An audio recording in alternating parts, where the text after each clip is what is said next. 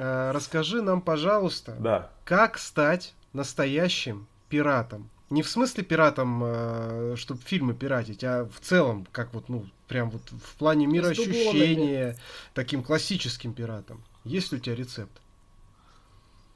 Слушай, мне кажется, надо уметь э, материться, хорошо бухать и э, э, не иметь э, морской болезни. Угу. А... Тогда все получится. А нужно ли при этом, э, ну как бы, каждый уважающий пират, мне кажется, должен э, в своей жизни хотя бы раз э, взять в плен Тома Хэнкса? Как ты считаешь, это требование подходит? Слушай, ну так можно, можно много, конечно, таких э, э, приколов э, вспомнить, я не знаю. Ну, давай с Томом Хэнксом э, пойдем, давай. Окей. Okay. Чтобы, да, пусть будет Том Хэнкс. Окей, okay, хорошо. Ну, собственно, да. да, наши слушатели только что получили рецепт, э, заопрувленный Э, скажем так, с двух сторон света.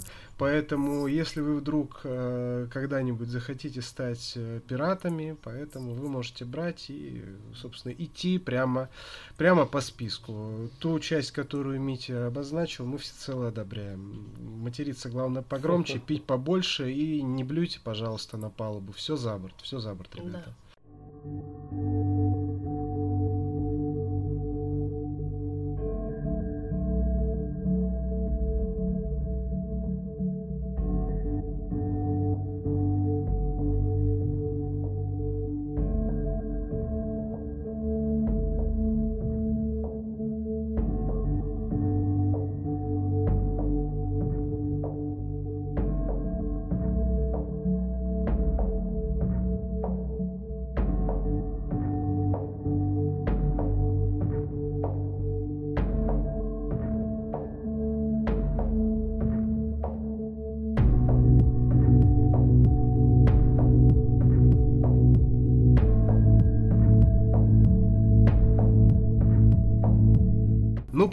С вами подкаст Фат Синема и мы его ведущие Андрей и Лера.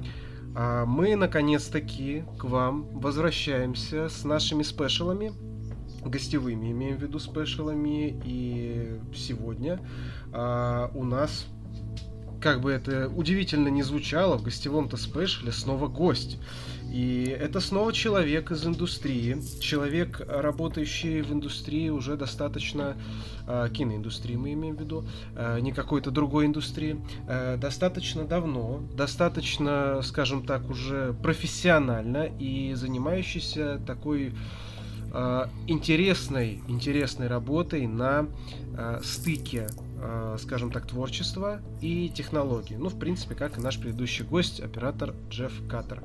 А мы же, как обычно, наш э, дисклеймер ставим, что на нас можно подписаться на любой удобной вам платформе, ну и, соответственно, слушать, смотреть, слушать на фоне. Также Рекомендуем вам э, об этом сказать всем своим друзьям, врагам, бабушкам, дедушкам, папам, да. мамам и всем домашним остальным животным. домашним да. животным, тараканам на кухне, если они у вас есть и так далее. И, соответственно, подписаться на наш телеграм-канал, если вы еще не. Все ссылки в любом случае в описании, поэтому дерзайте.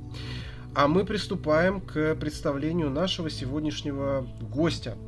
Итак, гостя сегодняшнего нашего зовут Митя Ковалев. И он в прошлом, во-первых, это такой экскурс небольшой, да, он арт-директор а, BBDO Group Россия, а, а ныне он выпускник, во-первых, это важно, магистратуры одной из самых топовых киношкол штатов USC, University of Southern California, и специалист работающий, действующий по виртуальному продакшену. Это как раз-таки вот та интересная профессия, о которой мы вам говорили. И Митя уже успел э, потрудиться над проектами для HBO Max, для Netflix, для Apple Originals, для Blumhouse, для Miramax, для ABC и для Fox.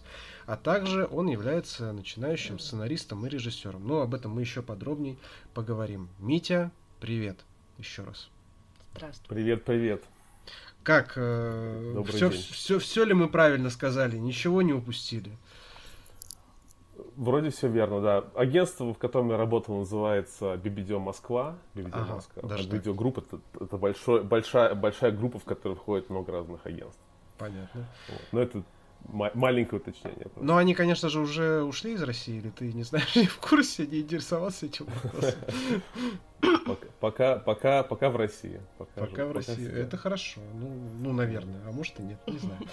А, Итак, давай тогда приступим, соответственно, к нашим вопросам. Расскажи, пожалуйста, кратко о себе. Ну, можно, конечно, и сразу с того, э, где родился, чем э, занимался и кто ты по жизни, как говорится. Но э, в целом больше интересно о начале вообще твоего пути и творческого, и о том вообще, что тебя, и это, наверное, сейчас для многих актуальная тема, что тебя сподвигло вообще состоявшегося именно вот, ну, в рекламе специалиста. Я, насколько помню, у тебя там, ну, достаточно большой опыт, там, по-моему, больше 10 лет. И взять просто и вот уехать э, учиться каким-то киношным азам в другую страну. Это вот какая-то вот у тебя просто тяга внезапная. Или ты давно этим увлекался и решил вот просто а, дерну-ка я наконец уже осуществлю свою мечту. Вот расскажи об этом, пожалуйста. Знаешь, я эм, сейчас пока тебя слушал, я понял, что мы записываем подкаст э, спустя практически ровно 5 лет э, с момента, когда приехал в LA. Это было в начале августа 2016, нет, 2017 года. С юбилеем. Вот, и такая, знаешь, да, спасибо, да, и так, э, и так вот, знаешь, это пятилетку так вот э, промотал сейчас быстренько в голове, она, конечно же, пронеслась очень быстро, как буквально, я не знаю, один год, наверное, может быть, даже чуть поменьше, но по ощущениям. Ну, Вот. встав- ставлю шутку за А, 5 но- копеек или за 5 центов, извини, что перебиваю. У тебя там за эту пятилетку сменилось, мне кажется, гораздо больше, чем у нас здесь. Вот. Ну, да, знаешь, это... Это, ну, это интересно очень, на самом деле, э, такое ощущение, когда ты меняешь э, жизнь, э, и когда ты в какой-то момент решаешься сделать что-то, что потребует от тебя, наверное, полной отдачи. Вот, и это то, э, что страшнее всего сделать, э, как выяснилось. Но то, что в итоге дает больше всего отдачи, и так, так или иначе ты, ты как бы становишься, ну, ты не- не- неизбежно меняешься, ты неизбежно, неизбежно приближаешься к тому, к той версии себя, как, какой ты, каким ты себя видел когда-то. Мгм. Вот. И, э, и это, честно говоря, это, знаешь, это не сразу даже заметно. То есть ты вот сейчас вот я понимаю, что я настолько сильно изменился за эти пять лет, а э, хотя кажется, что буквально вот недавно я, не знаю, собирался, там, продавал квартиру и пытал, ну вот уезжал там в семнадцатом году, Мгм. и буквально было вот только-только что. Вот. А, не знаю, мне нет ответа на вопрос, почему такое вот странное ощущение времени, а, но почему-то так. А, но если немножечко откатать, откатить назад и вообще как я ко всему этому пришел, эм, ты знаешь, и- был один случай однажды. Эм, Мы сидели на работе, я работал в видео тогда уже, вот, и у нас э, была какая-то вечеринка, и мы, э, ну, выпивали что-то там, пятница вечер, как обычно в рекламных агентствах, вот, и один наш, э, один мой коллега, итальянец причем, вот, э, вступил в спор с кем-то на тему того, чем мы вообще занимаемся, э, для чего вообще нужна реклама и все такое. И он сказал такую вещь, которую, видимо, он, он так ощущал. Мгм. Э, вот. Но эта вещь очень сильно у меня прям вот, она прям откликнулась очень сильно. Он сказал, мы здесь все, типа, он говорит, мы здесь, здесь все, типа, делаем рекламу, снимаем рекламу, на самом деле мы хотим все снимать кино. Мгм. И, и это вещь, которая, которая меня прям вот передернула, я там протрезвел аж сразу. Потому что я внезапно понял, что на самом деле, ну, это вот э, то, наверное, как я ощущал, но просто себе как бы не- то чтобы не давал отчет, но просто я думал, типа, ну да, может быть, когда-нибудь. Но тут я услышал, что кто-то другой это не только, не просто говорит, а он типа прям вот считает, что так и есть. Вот, и, э, ну, почему-то этот случай мне вспомнился, я думаю, что это был... Триггер, наверное. Один из таких, э, многих, да, многих триггеров, один из многих триггеров. Э, вот, но, но однажды, наверное, это, кстати, примерно было, наверное, в то же самое время. Мы поехали на съемку. Э, это был, по-моему, третий или четвертый съемочный день в Подмосковье. Это были чипсы Лейс. Вот, mm. И все уже были уставшие. Uh, уже снимали, уже ночь была практически, все сидели на Фейсбуке, а я единственный был, как мне казалось тогда, и может быть это не так, я коллег не хочу ни в коем случае подставлять и говорить, что они там сидели, ничего не делали, но мне казалось, что я был единственный вовлеченный в процесс, потому что мне интересно было, как, э, как это все работает, как э, работает съемочный процесс, то есть как работает режиссер, как работает оператор, как это все вот вместе э, в таком как бы тандеме существует. И я сидел перед монитором. Э, и наблюдал за всем этим, и в какой-то момент я такой, у меня так пронеслась мысль в голове, а если поехать этому учиться? Типа, если я хочу типа учиться этому, я хочу учиться кино. Вот, я просто открыл э, Google на телефоне и ввел э, Best Film Schools и, и посмотрел, типа, какой, ну, куда, что выдаст, какие, какие вообще киношколы существуют. И этот вечер я для себя я, я для себя считаю отчет, началом отчета, как бы, да, э, э, этого пути, э, потому что это был, наверное, первый шаг, который э, я сделал на пути туда, где я сейчас нахожусь. Вот, и я прям помню, когда я возвращался домой в такси, я вот ехал, я смотрел в окно, э, там был ночной, ночная, по-моему, Рублевка была, или что-то такое, мы в Москве снимали в, в той стороне.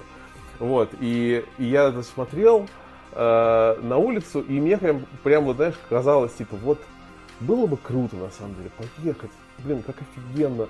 Вдруг, вдруг получится. А вдруг, ну, как бы такой мыслительный процесс был, вдохновленный, наверное, тем, что я внезапно увидел какие-то там выдачу в, в Гугле. Угу. Вот. А, ну да, и с тех пор, наверное, вот, ну, потом был очень длинный процесс, когда я выбирал киношколу и все остальное, но но это, наверное, был вот такой первый, первый осознанный шаг в сторону э, мечты, которая, наверное, осознавалась долго, потому что в какой-то момент э, в детстве, например, да, у меня был, была там, не знаю, была видеокамера пленочная. Угу. Я там бегал, все снимал, но никогда не думал, что это вообще, в принципе, может к чему-то привести большому.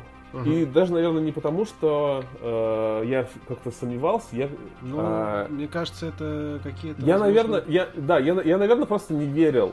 Не верил, не верил в то, что это вообще может куда-то, ну, что я могу что-то куда-то попасть. Ну, то есть, знаешь, я вырос, вырос в Твери, вот, и э, в Твери в 90-е годы это был довольно такой experience э, интересный, скажем так. Вот. Меня, слава богу, уберегло, я там не попал ни в какие ни ни в, эм, там, не знаю, какие-то банды, как они называются по-русски, банды? Ну, знаменитые тверские ну, короче, банды, неважно.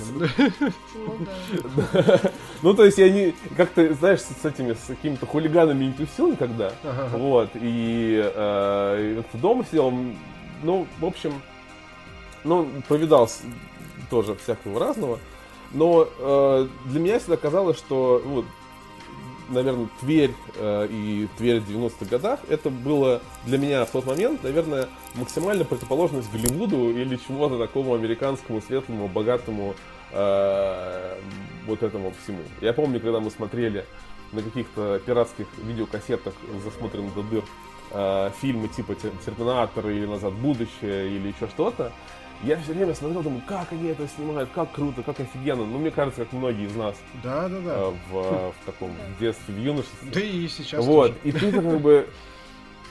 Да, и ты думаешь, типа, вот умеет же где-то там, далеко, вот, вот в другой какой-то вот жизни, вселенной, галактике, где вот они там находятся, да? Для нас это, мне кажется, да, я, когда я рос, я помню, для меня любой американец это такой инопланетянин. Мы однажды с э, моим одноклассникам пошли после школы куда-то погулять, мы познакомились просто на улице или в каком-то кафе, я не помню уже, а, познакомились с американцем, туристом, и который нам какие-то вещи рассказывал. Вот. Я, честно говоря, плохо помню, о чем мы конкретно говорили, но я помню, что он говорил, что э, у них в Америке все говорят так, что очень непонятно, что говорят. Типа, очень все быстро говорят. Вот, я говорю, да, приведи пример. И он говорит, ну вот мы, типа, если ты хочешь спросить, хочешь что-то поесть, ты спрашиваешь, do you wanna eat? Uh-huh. И вот это вот, я говорю, что? Он говорит, типа, do you wanna eat? И, типа, это понятно. Ну, он спрашивает, типа, do you want to eat? Да? Uh-huh. Вот. И я вот запомнил эту фразу, типа, вот как они вот какой-то непонятный вот звук, который внезапно оказывается предложением. А, ну и для меня тогда это вот это было, типа, какие-то вот реально инопланетяне эти люди. Вот, и, э, но потом э, я переехал в Москву после окончания школы. Моя мама работала в Москве э, к тому моменту уже. Вот она говорит, Митя, давай переезжаем. Переезжаем в Москву. Я упирался. Я говорил, нет, у меня впереди все друзья. Но мама, слава богу, была умнее меня э, в тот момент. И, и я... Э, и как бы она настояла. И э, я переехал я не знал вообще, чем я хочу заниматься, и я сначала поступил в Московский государственный университет экономики, статистики и информатики, МСИ. Э, он Неплохо. находится, э, я забыл, как называется этот район. На юго-западной, что ли, где-то там, короче. Ну, вот. И, в общем, э, ну, ну да, я, короче, поступил на самый вот какой-то, куда смог пройти, была статистика. Мне вообще совершенно не интересна была статистика. И, честно говоря, я вообще не знал, чем, что мне интересно. Вот. А, как сейчас я понимаю, что не то, чтобы я не знал, что мне интересно, я просто не верил, то, что то, что мне интересно, может э, быть работой или может быть каким-то, ну, как бы, чем-то таким вот э, профессией, что ли, да. Вот. И, э, но когда я туда поступил, в итоге я начал там с кем-то общаться, познакомился там с ребятами, которые работали в местной дизайн-студии при университете. Угу. И э, я с ними начал тусить. Я к тому моменту делал немножечко флеш-анимации разные. Угу. Вот. Э, мне очень нравилось. И я такой, типа, а я умею флеш-анимацию. Говорит, о, нам нужны флешеры, давайте. Ну, в общем, начал с ними работать, э, и в какой-то момент я понял, что мне нравится дизайн, мне нравится делать какие-то вот графические штуки. И э, более того, это были, наверное, первые деньги, которые я когда-либо заработал. Они были за графическую работу, то есть за создание изображений. Uh-huh, uh-huh. Мне это прям очень понравилось. А, вот, и у нас был в какой-то момент был такой небольшой э, офис, который находился над прачечной, uh-huh. а, недалеко от университета, вот, и мы все время говорили, типа, поехали в прачку. Uh-huh. А, это был, типа, наш офис, где мы сидели. Вот, и, короче говоря, э, к концу первого курса я понял, что я вообще совершенно не хочу заниматься никакой статистикой, мне экономика не интересна, я не хочу бумаги. Я не мог себе представить даже, сидя, сидя, сидя с кучей э, каких-то не документов бумаг, мне это вот вызывало просто какое-то уныние, страх и все остальное. И тут я увидел, что кто-то мне прислал ссылку, что открывается новая школа, новое учебное заведение, будут учить типографическому дизайну это была британская высшая школа дизайна. Mm. И они только-только вот появились. Первый вообще вот еще, еще никто о них не знал. Я такой, интересно. Ну, я зашел, что-то посмотрел, почитал, вот, и, э, и решил, думаю, а что бы не попробовать? Мне это интересно, попробую поступить. Вот, и в итоге я поступил туда, и это был... Э, мы были первым набором вообще, в принципе, э, в британке. Она тогда существовала только с одной единственной программой э, full-time э, графический дизайн иллюстрация. Uh-huh. И э, я туда поступил. Э, у нас, я помню прям даже как, э, из-за того, что это был первый год, и люди еще не понимали вообще, что это такое дизайн, и кому это интересно и неинтересно. Э, я помню, что в первый год у нас было 20, по-моему, один человек в потоке, на второй год осталось 9. То есть настолько люди как бы не поняли, что это не их за первый год, что они решили просто вот, ну, э, ориентироваться. И, э, но мне понравилось, мне, мне прям было в кайф, потому что нужно было просто делать классные, э, изучать классные изображения, э, изучать все эти, э, ну, как бы, Photoshop, иллюстратор, мне прям вообще очень нравилось. Тогда я как и многие, на самом деле, фанател от э, студии Лебедева э, в Московской. Вот, и это, конечно, типа дизайн был прям для меня очень, очень важный, интересен. И в итоге я закончил британскую школу дизайна. Эм, и пошел работать рекламу. И у меня к моменту друг один мой работал уже в э, рекламном агентстве TBWA, и он меня на фриланс, э, еще когда я пока еще учился, он меня брал на фриланс, я анимировал все флешовые баннеры, тогда еще, которые делались на флеше, для Nissan.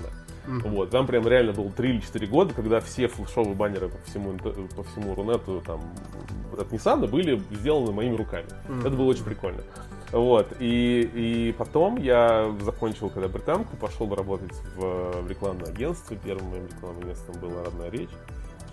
Mm-hmm. Вот, и, и я прям так был рад тому, что я пришел, и первый проект съемочный, съемочный mm-hmm. проект. И я вот как-то вот внутри я прям знал, что да, дизайн классно, да, картинки круто, да, мне прям нравится все делать, но съемки для меня всегда казались таким чем-то вот, ну, какой-то, знаешь, это не просто ступень наверх, это какой-то вот... Э, ну, в общем, короче, что-то прям такое недостижимое, очень крутое, и прям вот с чем-то трепет, с чем, к чему ты э, с трепетом относишься. Uh-huh. Вот, и я э, помню, что прям вот я очень кайфовал, мы придумывали разные идеи, и это была реклама, съемка для рекламы этих э, освежающих конфет Ронда, помните такие? Да, вот, да, но да, это да, не те известные знаменитые ролики, которые когда-то в 90-х годах сделали. Это типа новая какая-то вот угу. история, типа они пытались что-то придумать прикольное.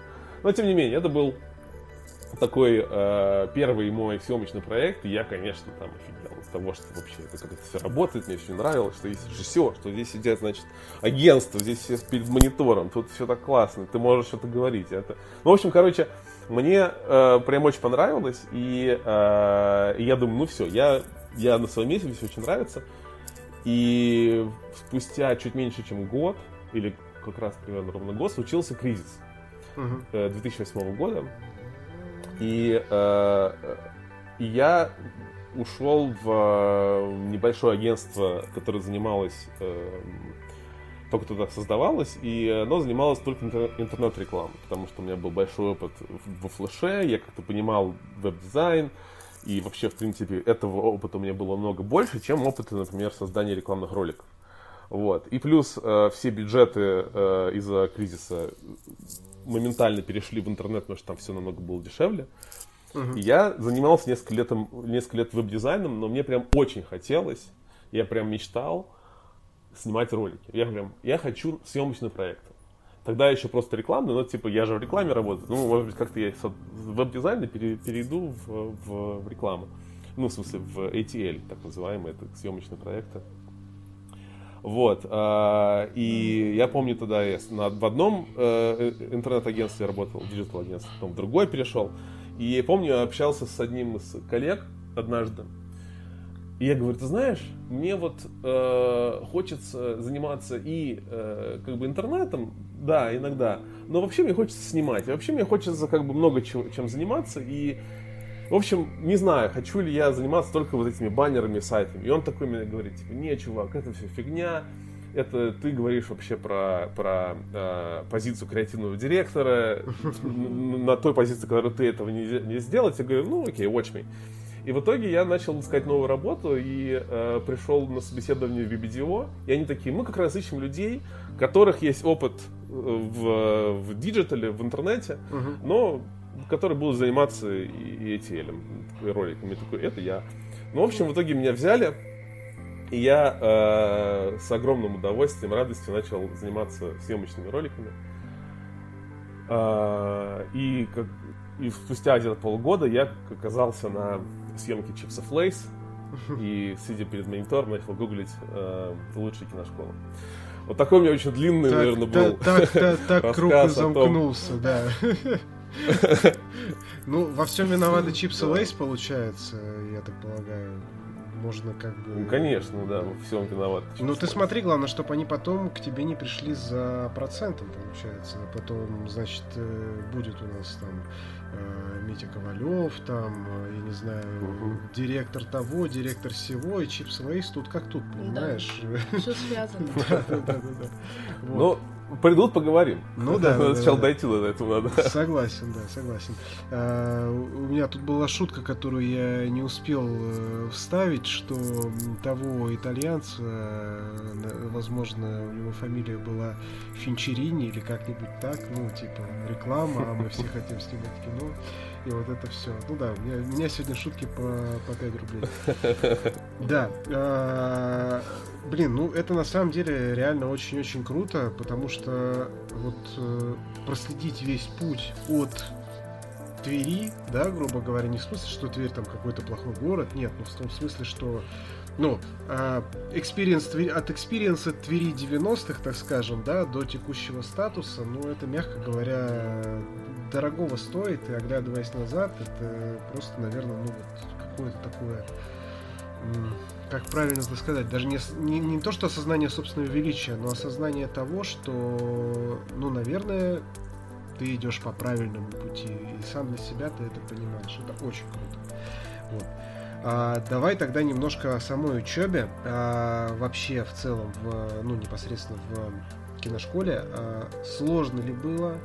А, что-то, может быть, видишь прям самое-самое сложное. И, ну, по поводу трудностей ассимиляции, наверное, в принципе, можно как-то обозначить. Но, как я понял из того вашего диалога с иностранцем, как бы они, естественно, были, как бы их не приходилось привыкать. Вот. А, но вообще интересно, как в целом а, процесс обучения был построен, что было вот, ну да, реально самым сложным. А, были ли какие-то там вот знаменитости, которые там заезжали на практику, знаешь, давали напутственные советы, типа а, там снимайте так, или там делайте это, или там что-то куда-то там чего-то, короче, и знаешь, там майк дроп и уходили из аудитории. Расскажи про это, пожалуйста. А, ты знаешь, я, я, кстати, хочу начать именно с ассимиляции, потому что, мне кажется, это было самое сложное. Угу. И даже не сколько, э, как бы, не сколько самое сложное именно было как-то, не знаю, влиться в тусовку, а самая большая работа, как мне кажется, у меня была э, именно внутренняя, именно в работа по перестройке своего, своих ожиданий, своего восприятия. Угу.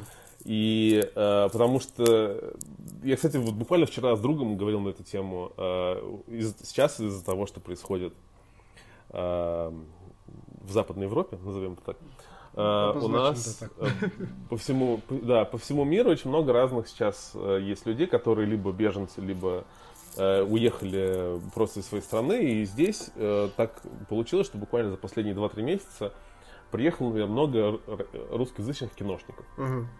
Вот.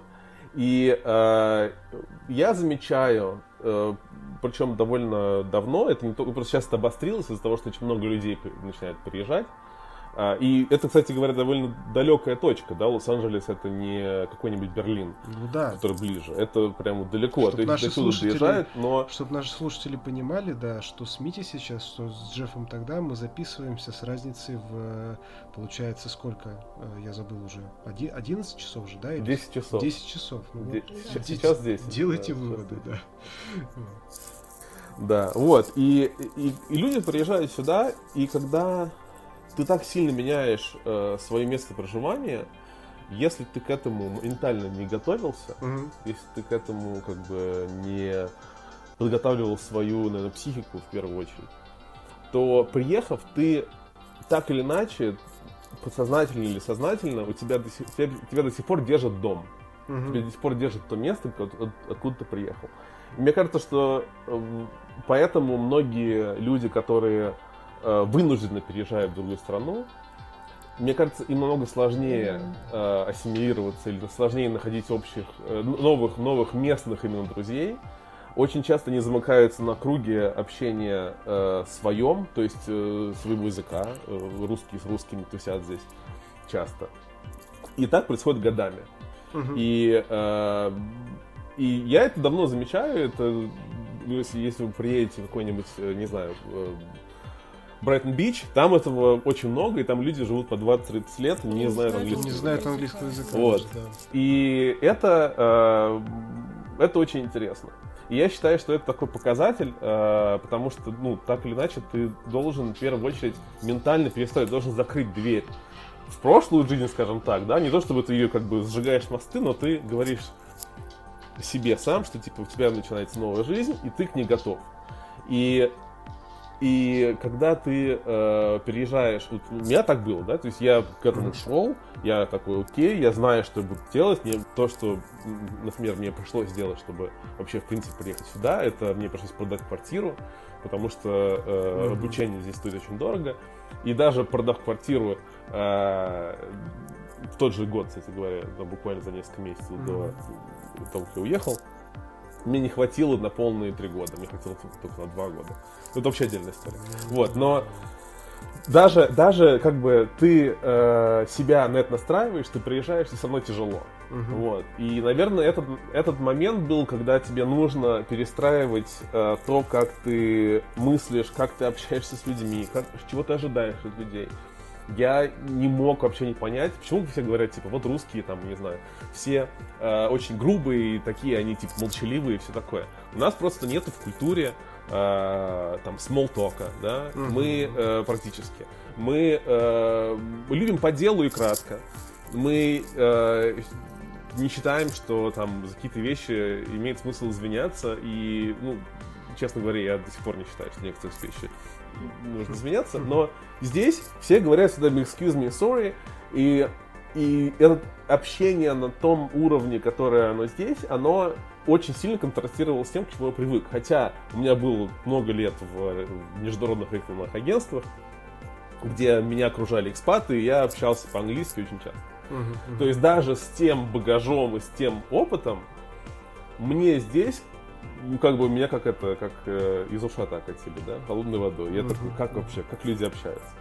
Вот. И это, наверное, был вот один, был один из таких самых э, сложных моментов, потому что, ну, я переехал, в конце концов, мне было не 20 лет, когда ты очень быстро меняешься, подхватываешься. Мне уже было 32 года к тому моменту. И я уже как бы уже такой, типа, сформировавшийся человек, который внезапно должен менять стиль общения. Мало того, что все, меня, все поменялось вокруг тебя, вообще абсолютно все. Mm-hmm. Ты живешь в условиях, которые хуже, ты живешь в доме, который разваливается, и у тебя есть два румейта в разных комнатах. Да, у тебя там, я не знаю, а, шум, уровень шума абсолютно другой, у тебя запахи абсолютно другие, у тебя солнце абсолютно другое, оно все другое. И помимо этого тебе нужно перестраивать то, как ты общаешься с людьми. Это вот внутренняя работа, которая, мне кажется, многим ну, многие это просто не осознают, но она на самом деле происходит, потому что ты, когда, когда у тебя все меняется, ты пытаешься зацепиться хотя бы что-то, что-то, что тебе привычно. Вот. И для меня долго оставалось это, что привычно, это общение с людьми в том стиле, в котором, например, я привык общаться. И поэтому первое время мне как бы, несмотря на то, что я как-то сразу оброс какими-то знакомыми, естественно, э, в киношколе и друзьями, мне приходилось подстраиваться и даже иногда просто спрашивать у них, типа, а как вот это нельзя говорить, а что плохого в этом слове? И они такие, чувак, ты что, нельзя такое в случае говорить? Я такой, окей. Вот. ну, в общем, э, вот эти вот, наверное, вещи. С точки зрения обучения самого, ты знаешь, мне... Кстати, прости, что я, простите, что я все время говорю ты, потому что ты, э, Андрей, все время спрашиваешь, задаешь вопросы, а, а я вас не вижу, поэтому я говорю ты. Вы. Ну, вот. страшно. А, я буду, буду, буду исправляться. Нормально. Спасибо.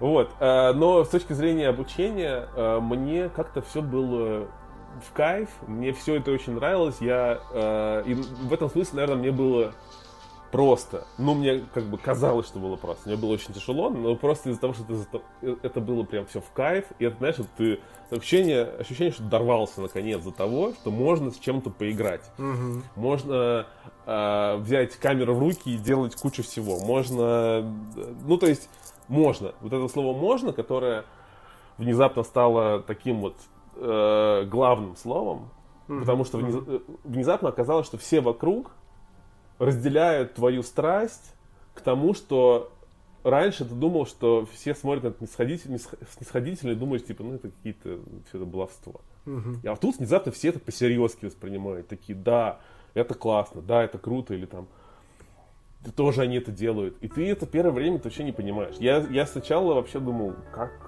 это, это важно, да, это, то есть я даже сам себя как будто убеждал, что те вещи, которые эксперименты, не знаю, какие-то новые решения или что-то еще, именно художественные в кино, ну, даже не в кино, а в каких-то своих упражнениях, они важны. Это не то, что типа, ну, поигрался и все, и забыл, вон, иди дальше работай. Вместо этого, да, такого внутреннего какого-то диалога с самим собой внезапно появилось э, ощущение, что это можно, и это даже нужно, и это важно. И, и все те люди, которые здесь э, добиваются успеха, они это, этим как раз и занимаются. Угу. Для меня это было вот долгое время к этому как, как даже в голове привыкал. Э, вот, и, ну, несмотря на это, конечно же, было много разных сложностей и с... Э, Э, мне почему-то очень, очень, э, я очень боялся первое время, я прям помню, я очень боялся формы, очень боялся, например, сценария. Ну не потому, что я боялся написать или написать, придумать историю. Я когда открывал э, Final, этот, Final Draft и начинал писать типа, ну в формате, ты думаешь, мы в формате писали, да? Ты начинаешь писать, и ты такой, это выглядит так же, как и все те сценарии, которые вот в тех крутых голливудских фильмов и ты такой, а, я сейчас напишу всякую херню, и это не будет, будет, будет плохо. И это, в общем, короче, да, это прям вот было страшно. Очень интересно, знаешь, за собой так было наблюдать, и ну, это вспоминать даже сейчас так забавно. Вот. А, ну, то есть такие какие-то вещи, знаешь, знаете. Да, что еще? А еще, собственно говоря, а... про уже получается э, так, ну, сложности ассимиляции есть, сложности э, киношколы есть. А кто приезжал Вспомнил вдохновлять эти, вас. Кто, да. кто приезжал, да, да, да. В конце, да, в конце первого семестра, это был декабрь 2017 года, у нас был показ нового фильма э, только-только вышедшего э, Звездных войн. Э, угу. Как же он Последний джедай, наверное, который. Ну да. Скорее всего, 18-й я... год, последний джедай, да. Ск- скорее 17... всего, да. Я просто небольшой фанат Звездных войн. Мы, мы, наоборот, мы, мы наоборот большие, фильмы. поэтому, в принципе, да. я думаю, можно довериться. А, ну вот, отлично, супер. Ну вот, да, это был э, последний джедай. 17 э, или 18 был год. Райан... Райан Джонсон, да, это он. Все, это точно. Райан Джонсон, да. А, да, The Last Jedi, а, эпизод 8. И, значит, у нас был показ э, этого э, фильма Star Wars в нашем кинотеатре на, э, на кампусе э, большом. Э, было, прошло куча людей, потому что после э, показа был, пришел Райан Джонсон со своим оператором, со своим монтажером и с продюсером. И там вот они в честь котором сидели, и трое из них закончили нашу киношколу, включая Райана Джонсона. Неплохо. И он такой, значит, со сцены, такой, всем привет, ребята. А он же такой довольно молодой чувак, ну, там ему 40 с чем-то, наверное. Ну, да, да. И он, и, да, и он такой, типа, вот я помню, как я сидел в этом же зале и смотрел фильмы, я сюда очень любил приходить. И, в общем, и вот я в этот, вот теперь я здесь на сцене. И я помню, это было только-только мы закончили первый семестр, мы только-только сняли свои какие-то первые э, такие, ну, работки, да, ну так, обычные, да, студенческие. Вот. И ты смотришь на Райана Джонсона, который в каком-то смысле прошел через твой путь когда-то давно. И сейчас он пришел с фильмом Star Wars туда, где ты сидишь и говорит, типа, я раньше сидел на твоем месте. И это, конечно, было очень-очень прям вдохновляюще. Я помню, мы с друзьями вышли после этого, пошли пиво попить. Я иду, я прям это говорю вслух. И говорю, это офигенное окончание первого семестра, потому что лучшего вдохновения просто, наверное, нельзя было придумать. Вот, это вот прям вот такой, наверное, первый был большой такой опыт именно, когда внезапно ты сталкиваешься довольно близко и тесно с, эм, ну вот с этим вот, да, с тем, что э, оно возможно, mm-hmm. оно реально, и вот ты видишь людей, которые путь прошли, и, в общем, да. Ну, помимо этого, конечно же, у нас э, тогда Райан Куглер был очень э, угу. такой на, на, в топе, он прям только-только вырос. Да, да, да. Э, ну, стал, стал большим. А он буквально за несколько лет до этого выпустился из нашей киношколы. Мгм. И он такой, типа, звезда прям. Все его вспоминали, вот Куглер вот то, вот Куглер все. Слушай, да, ну Потому что это и все, все и профессора, сразу которые... у него был, и Черная Пантера Да, уже да, тогда да. Они вдруг получается. за- ну, Фуртвейл, Да, потом да, Крид, да. потом... Да, да, да, и Фрутвейл, конечно, да. Да. Да, у него был э, фильм, э, и нам его показывали несколько раз, э, короткий метр, который он снял в одном из классов в нашей киношколе, в большом продакшн-классе, где снимают э, три э, коротких метра за семестр, э, три разные команды. Э, оно, у нас все по номерам, это 546, он 548, Мгм. 546. Э, вот, и эм, э, типа Advanced Production, по-моему, так называется класс, Мгм. где э, большой бюджет, там 12, по-моему, или 13 тысяч долларов бюджет на один фильм. Неплохо. В общем, они э, снимают, и он был режиссером вот этого вот, в одном из потоков этого курса.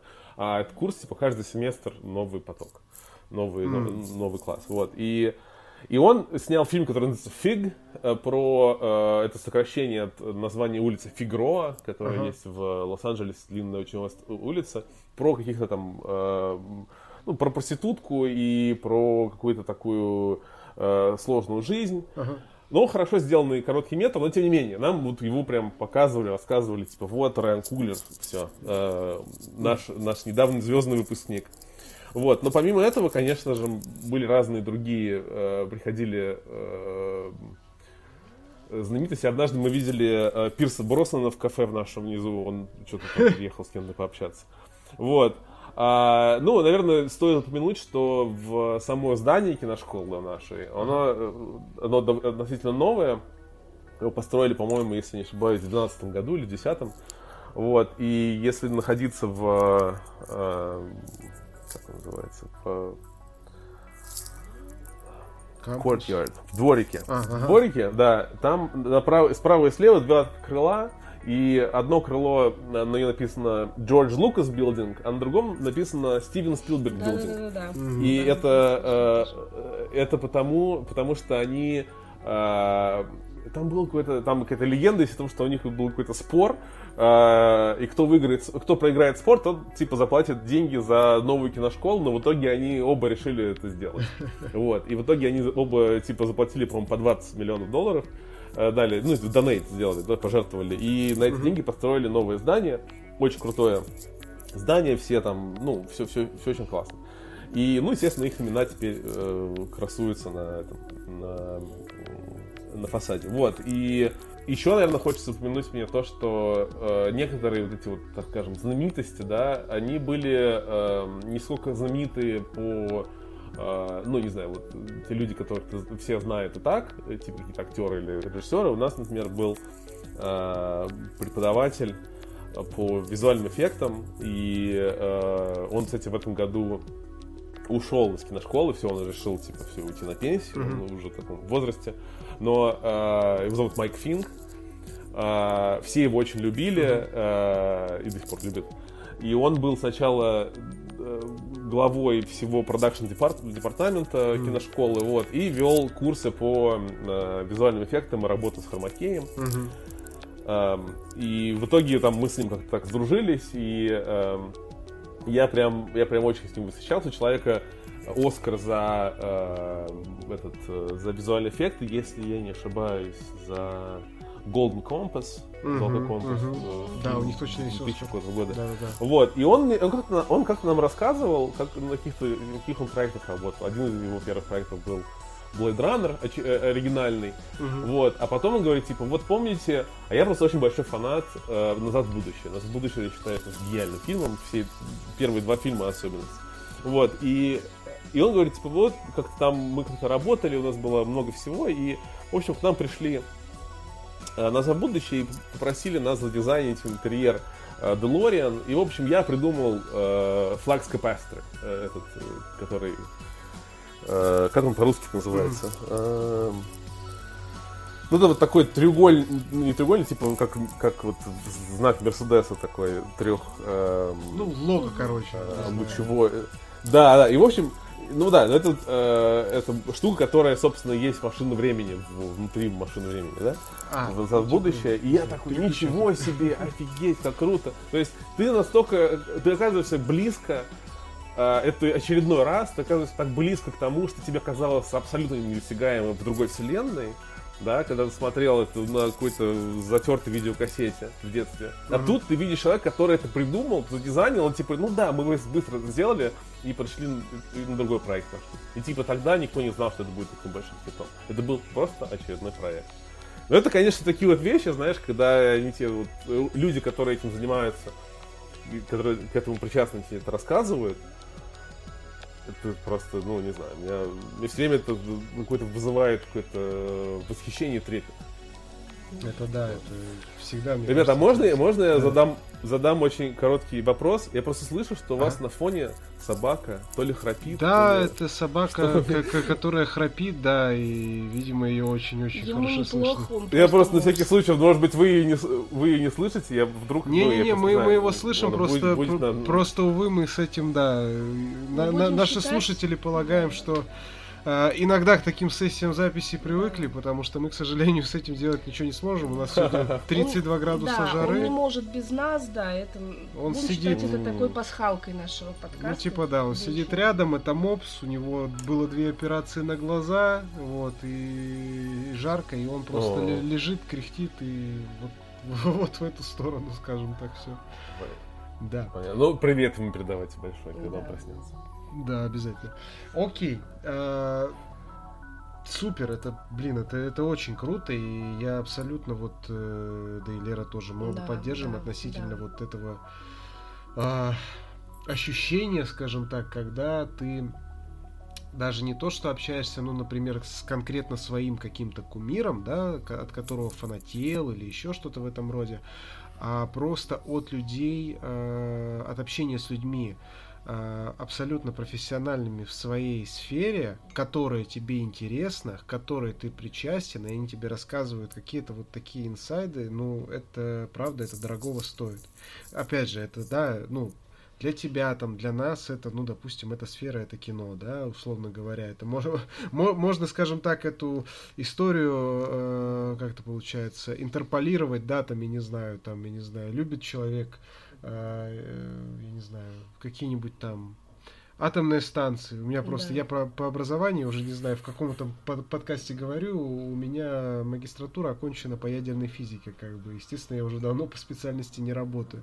Вот любит человек атомные станции, и он на каком-то ивенте общается с условным э, человеком, который говорит, а вот мы, да, мы вот, э, собственно, какой-то там пульт где-нибудь там придумали. Вот у него, я думаю, будут такие же Да. примерно ощущения. Круто.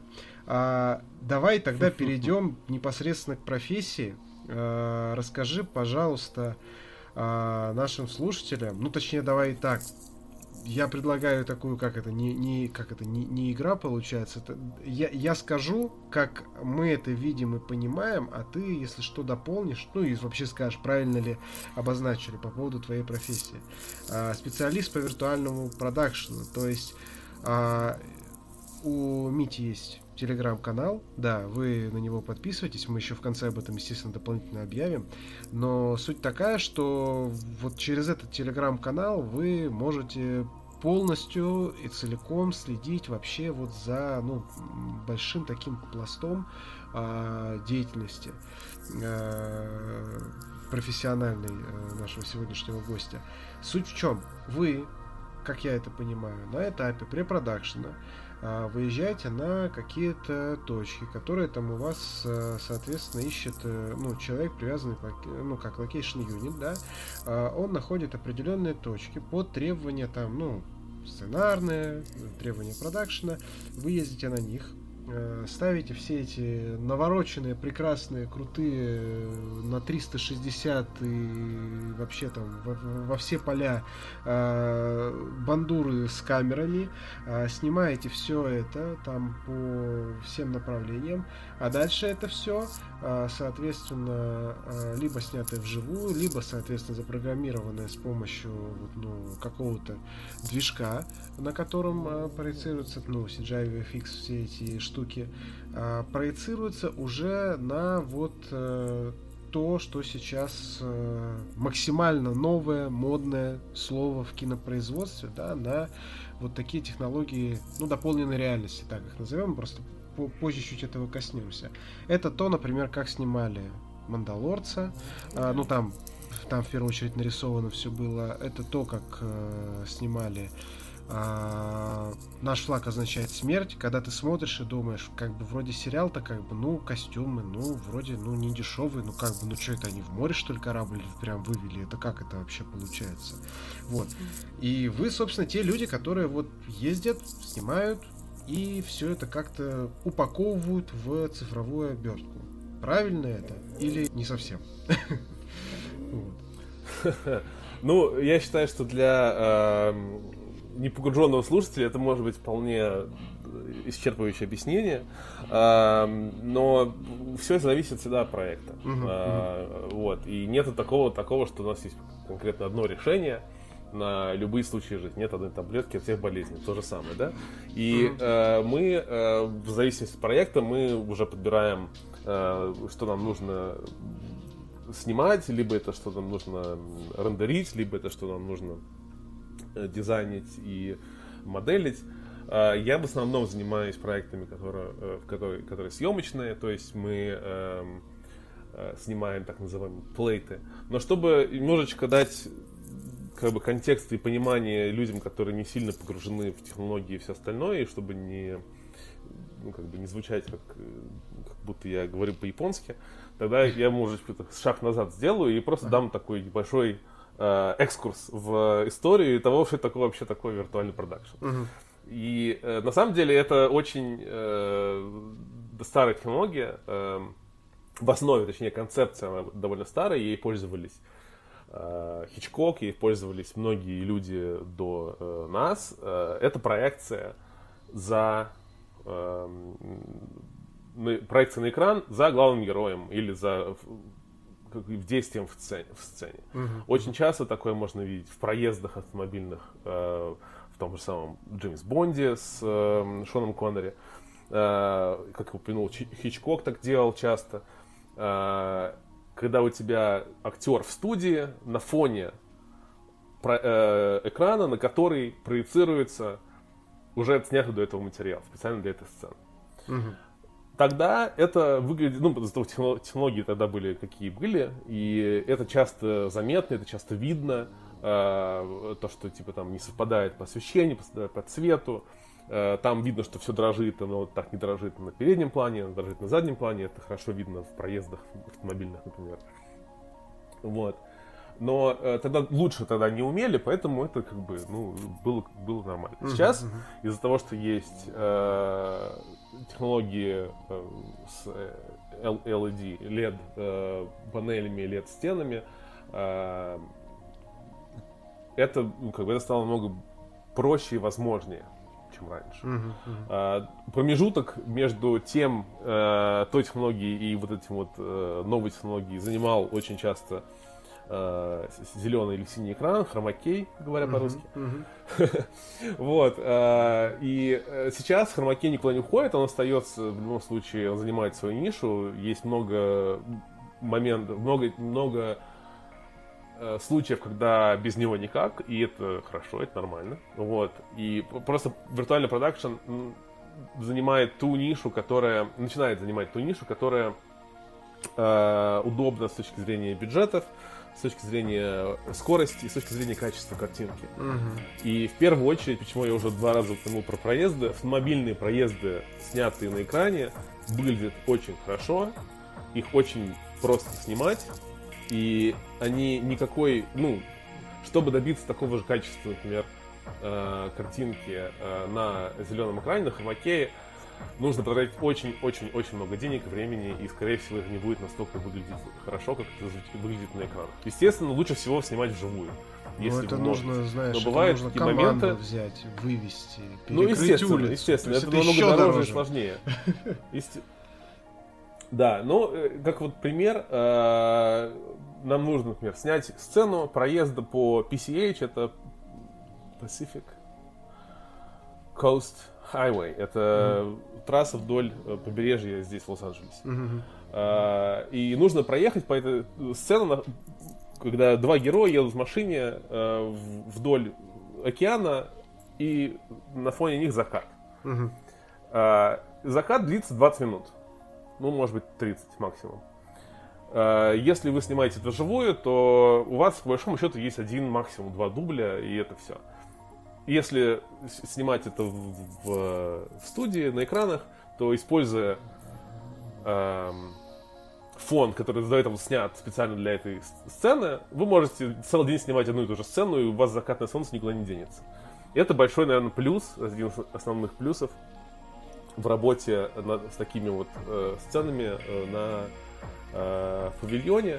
Вот, и основная, наверное, э, основное преимущество виртуального продакшена и работы с экранами в том, а, э, основное преимущество перед хромакеем в том, что из-за того, что у тебя есть уже изображение, всем прочее, все видят конкретно, что будет в итоге, и на самом деле все, что ты снимаешь, если все правильно настроено и техника работает как должна, то то, что ты снимаешь, идет сразу в, в монтажку и не требует дополнительных расходов времени в посте.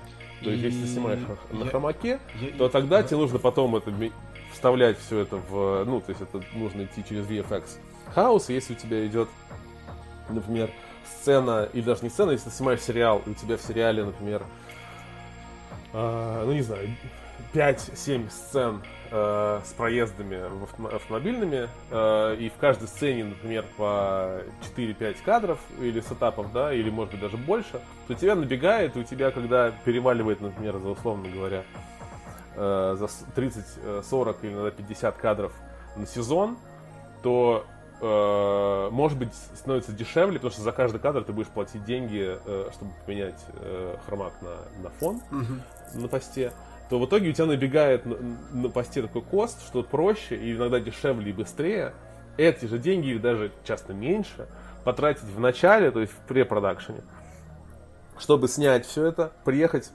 э, в студию или привести экраны в павильон, все настроить, поставить, снять за один день все пять сцен.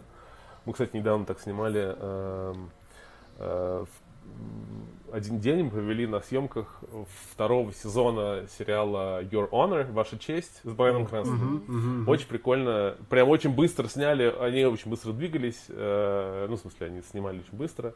И мы быстро работали. И, в общем, короче, мы все пять сцен зафигачили за один день, очень было классно. Uh-huh.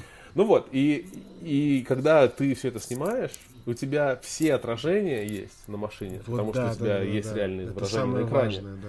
У тебя освещение привя... ну, у нас есть, например, ну и не только у нас, это часто делают, освещение, то есть динамическое освещение, э, много-много разных источников света, которые динамически привязываются к э, изображению транслируемому. То есть, если ты проезжаешь по ночному э, городу, и у тебя есть фонари, то эти фонари передают, как бы, ну, там настраивается специально все, и люди, отвечают за свет, они могут так, так, так скажем, замэпить этот фонарь, который будет реально проезжать по этим всем осветительным приборам. Mm-hmm. Mm-hmm. И ты его видишь на картинке, ты видишь, что свет у тебя он двигается, да, и это, в общем, создается впечатление того, что ты реально едешь по городу, а, и если еще там какой-нибудь гриб тихонечко качает машину сзади, mm-hmm. вот, а, то вообще все офигенно. Вот, поэтому а, э, эти, э, эта технология, она сейчас она становится такая, она как бы становится таким инструментом, который все более и более популярен, особенно у сериальных производств, э, потому что деньги, которые люди экономят в итоге на, э, на посте, не отдавая э, десятки, а иногда под сотню кадров на, на замену хромака, они эти деньги инвестируют в начале и получают лучший результат и быстрее в итоге. Ну, да, это прям, конечно, сильно удешевляет производство, но а, и актерам проще в любом случае еще вот важный момент конечно, тоже, да, да, да, опять же, он связанный с освещением ну уж, э, что называется, извините меня, как бы, если вы взяли в проект э, некую музу, неважно, в женском или мужском обличии, да, как бы, то этой музе, в конце концов, будет приятнее э, понимать, э, с какой стороны лица, рабочий или нерабочий, и как на него падает свет, а он уже привык работать определенным образом. На зеленке ты этого не сделаешь, ну, никак вообще. Ну да. Вот. Правильно ли мы тебя поняли? Обычно э, специалисты по виртуальному продакшену, они работают преимущественно именно на препродакшене. Ну, это логично. принципе. Мы, да, мы работаем на- во время препродакшена. Ну, как препродакшн? Э, бывает, например, так, что идет, вот, снимается сериал. Вот сейчас, вот последний пример был, да, Your Honor. Мгм. Они снимают сериал, они уже снимают, снимают, снимают, и в какой-то момент они такие, нам нужно снять несколько сцен проезда на экраны. И Мгм. они к нам обращаются. Просто- Наша компания занимается как раз-таки виртуальным продакшеном сейчас. Мгм. Вот. Исторически мы занимались э, визуальными эффектами, э, и немножечко это тоже осталось, но основной как бы фокус сейчас на виртуальном продакшене. А как, извини, Вот, что и перебиваю, это, а как э, сама компания называется? Э, мы называемся Stargate Studios. Отличное название. Вот, и... да. А, и мы, э, мы такие, хорошо, отлично, какие нужны проезды, где они, мы обсуждаем с ними, они говорят, у нас вот сцена, когда герои едут по ночному Голливуду, а потом у нас есть сцена, где герои едут по внутреннему Беверли-Хиллз, а потом есть сцена еще там, вот там, там, сям. В итоге мы такие, хорошо, мы составляем план вместе с ними, наши продюсеры вместе с ними работают, составляют план э, по где мы во сколько это снимаем, как мы это все снимаем. Потому что мы должны снять проезды, сами проезды, чтобы у нас было то, что мы будем проецировать потом на экраны. Да? Да-да-да. Вот. э, И они, естественно, все косты с ними согласовывают, и э, мы в в итоге едем, снимаем. Э, Я, как правило, еду и снимаю вместе с э, парой других людей э, все эти проезды. Мы э, потом отдаем в наш собственный э, эдиториал, эту монтажку, где ребята наши все это приводят в порядок, синхронизируют и э, выдают такой так называемый nine-way split, когда ты видишь на одном экране все, все 9 камер, которые мы снимаем, Мгм, то есть мгм, это мгм. 8 по кругу и одна наверх. Вот, одна наверх очень важна, потому что это для отражения на лобовом стекле. Мгм. Вот. И э, если ты снимаешь камерой э, как бы через лобовое стекло, то ты можешь добавить отражение либо на постель, либо прямо во время съемки. Вот, и мы все это снимаем, и в итоге потом мы- они такие, все, мы выбираем вот это, вот это, вот эти проезды. Как правило, они дают, э, ну, их, их select, да, это их э, выборка, это будет там, типа, вот это главное, это бэкап, э, вот с этой точки до этой точки, э, примерно 2 минуты сцены, поэтому вот 2 минуты проезда здесь, 2 минуты проезда здесь, ну, какие-то там, может быть, э, у них будут э, просьбы немножко подредактировать, но это все делается быстро и легко, и мы в итоге э, приезжаем в павильон, ставим, привозим наши LED, эти LED-стены, и либо А, то есть... Обращаемся к нашим партнерам, которые- LED-шки вы как бы тоже обеспечиваете, ну, получается, их поставку Да. на площадку. Да, и либо, либо мы свои привозим, либо прив- просим наших э, коллег, точнее коллег и партнеров э, привезти их. Это все зависит там тоже, знаешь, там э, есть зависимости от качества, э, точнее от, от разрешения, от э, по- ну, как бы того, чё- что хочет клиент, какого размера он нужен. Ну, в общем, короче, там много таких вот моментов, Мгм. которые э, мы, естественно, проговариваем в начале, и потом мы привозим, значит, эти экраны, мы все это настраиваем, у нас уходит обычно день-два на то, чтобы все это настроить, проверить, что все работает, и быть готовым к съемке, потом съемочный день, и мы все, мы при- приходим, у нас обычно, обычно у нас два экрана, больших э, на колесиках мы их можем возить и быстро менять положение, э, например, вокруг автомобиля или вокруг чего-то какой-то сцены. М. Вместо того, чтобы автомобиль крутить вокруг э, своей оси Ну, перед да. экраном, мы можем экранами Это логично. возить. Вот. а, плюс у нас есть, э, мы используем два или три э, больших таких э, 80-дюймовых телевизора, э, как правило, для отражений в зеркалах. Когда ты видишь зеркало заднего вида, тебе нужно, чтобы там тоже что-то было, и чтобы туда не ставить э, большую стену, ты просто ставишь позади машины э, этот э, телевизор, и у тебя там отражение есть. Вот. И, э, и один дополнительный монитор для водителя, для актера, который будет видеть, куда он едет и где он поворачивает. Потому что когда, мгм. знаешь, когда ты смотришь, типа, человек едет, вроде бы рулит прямо держит, а машина поворачивает. Это не работает. Вот, поэтому нужно, чтобы водитель тоже, ну, актер играл. Ну да, и, собственно, мы работаем вместе с оператором и режиссером во время съемки этих сцен. Э, Режиссер нам обычно говорит, э, ну, какие-то могут, могут- может давать комментарии по где начать, где закончить, а оператор просит нас либо, либо цвет немножечко по- подкорректировать, а, либо часто у нас есть отдельный человек, наш э, инженер, который через которого идет весь свет. У нас тоже свой цвет, свет кинетический, ну, такой двигающийся, Мгм. который прямо над, над экранами находится. Вот. И он тоже там может что-то какие-то комментарии давать. И, и вот мы снимаем все эти сцены, и в конце съемочного дня мы уходим домой. Вот, собственно, вот Это этот весь такой цикл, э, п- п- pre-production, продакшн и, эм, и потом... э, В общем, ну, все, проекта, да, все или в одном. У вас как прям, я не знаю, сжатый производственный цикл, который как вот такими капсулками прям вклинивается в глобальный продакшн всего проекта.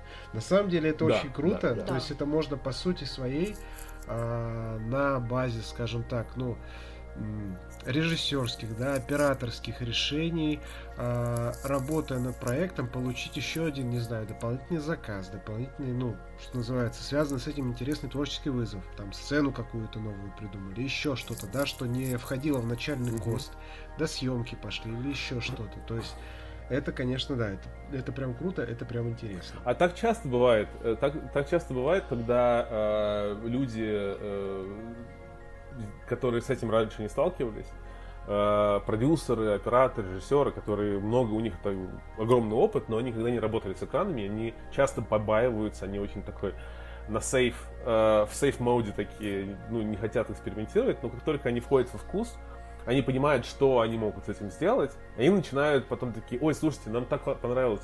как Давайте еще что-нибудь там снимем, да?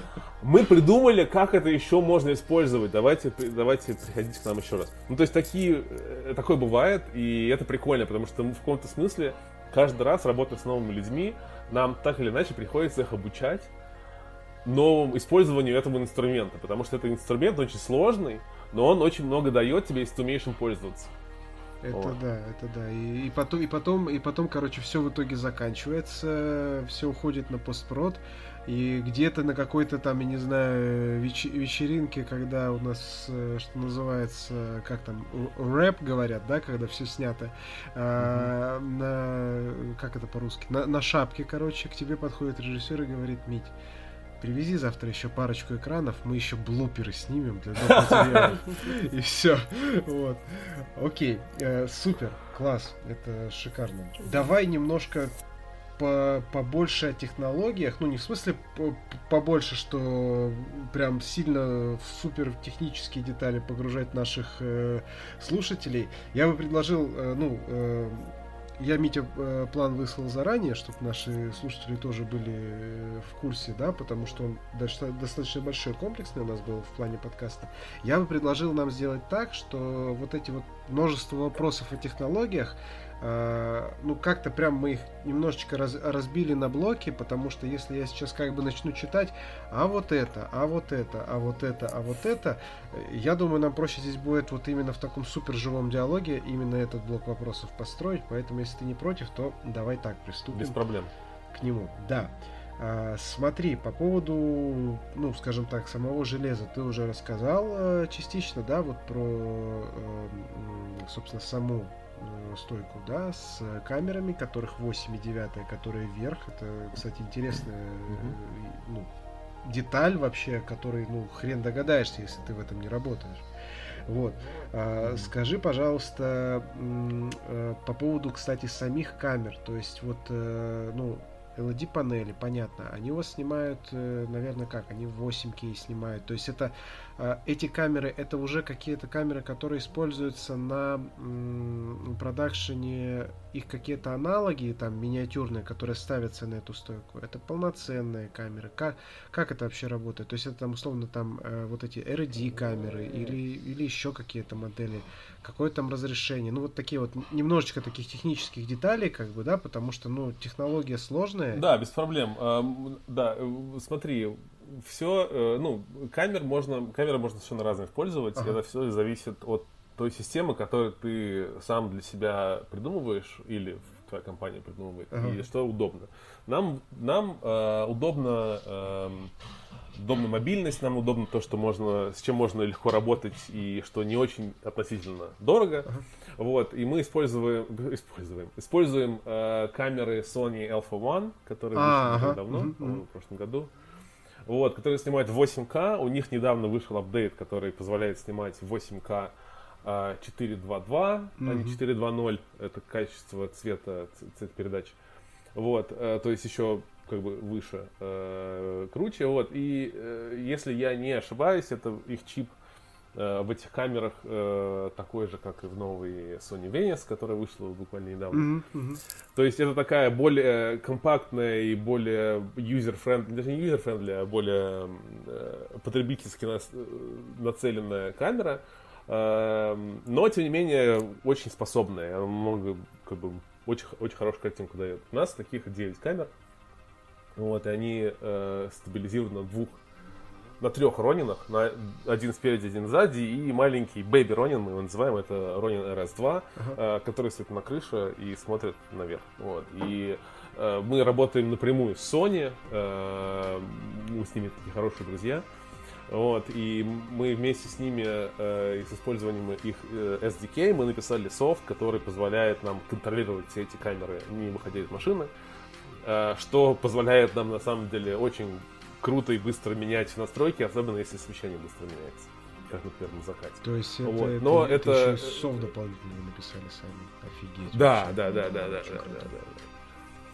Потому что я, я сижу просто, в- ну, и обычно я как оператор э, выхожу на эти, эти съемки, я сижу просто в машине, у меня наш софт, я запускаю и останавливаю все камеры, когда мне нужно, я могу каждой камере или всех сразу менять э, чувствительность ISO, да, могу менять э, э, f-stop, я, кстати, вот так забавно, я когда я это понял, когда я учился в киношколе, я начал писать посты в канал, я понял, что я не знаю или я забываю э, российские, русские слова, которые относятся к профессии, которую ты учишь в другой стране. А я привык к тому, что, ты, же не типа, учился в России, да. Это типа, Вот, ну, как бы знаешь, типа, ну, вроде говорят стоп, да, по-русски, Ага. но я никогда этого не слышал. Ну, короче говоря, да.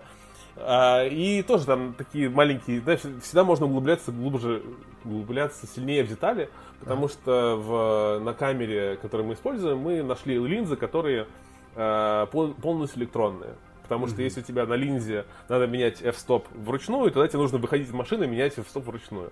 Но если ты можешь это делать электронно через камеру, тогда мы можем этим управлять через- из, из машины.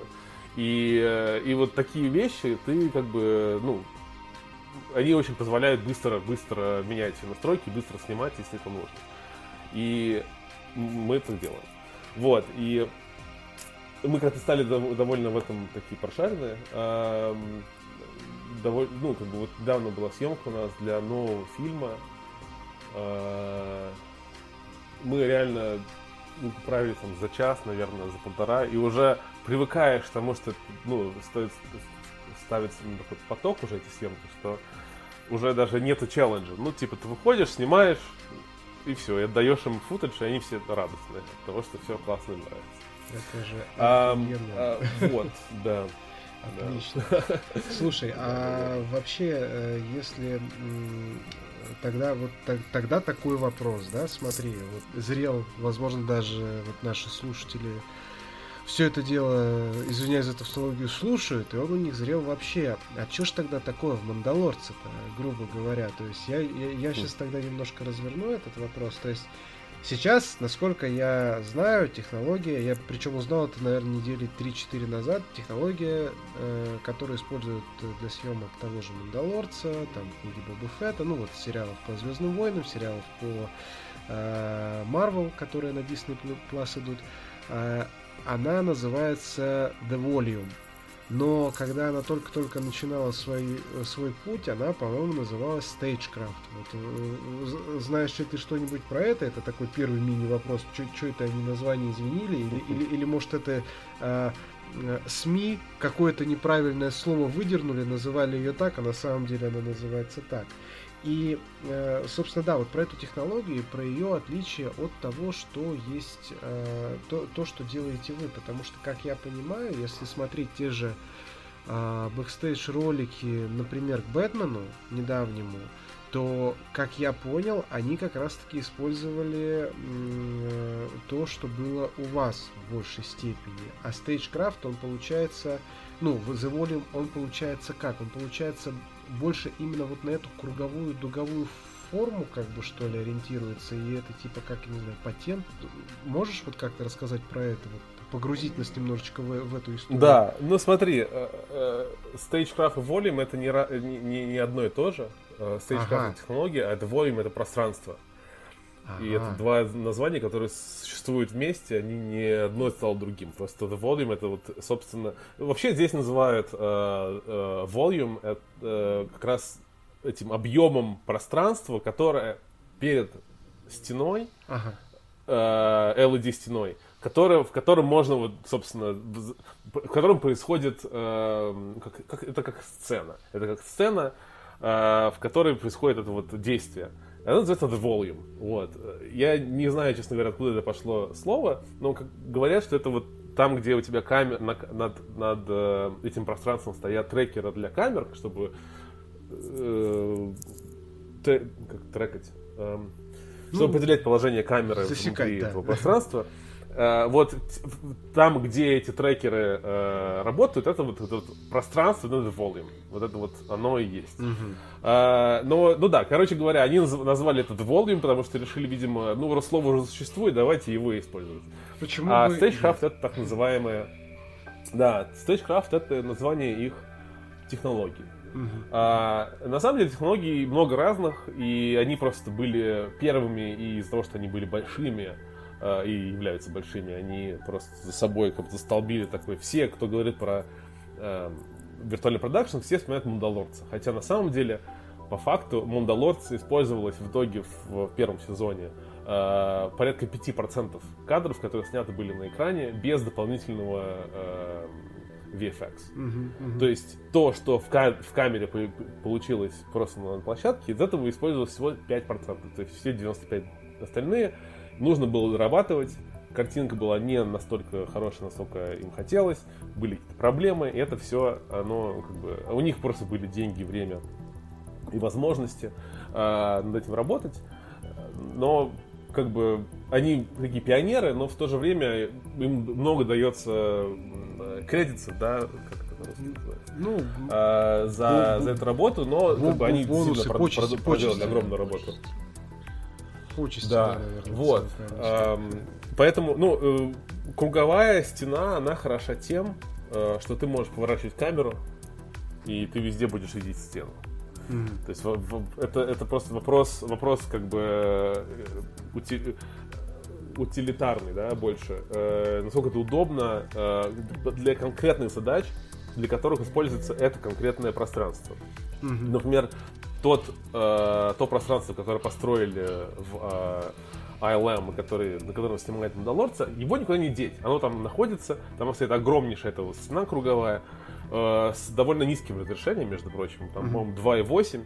P2,8. Это 2,8 это э, вот это вот в, в разговорах э, с людьми, которые занимаются LED стенами, э, вот эти вот цифры это обозначение миллиметров между пикселями. Ага.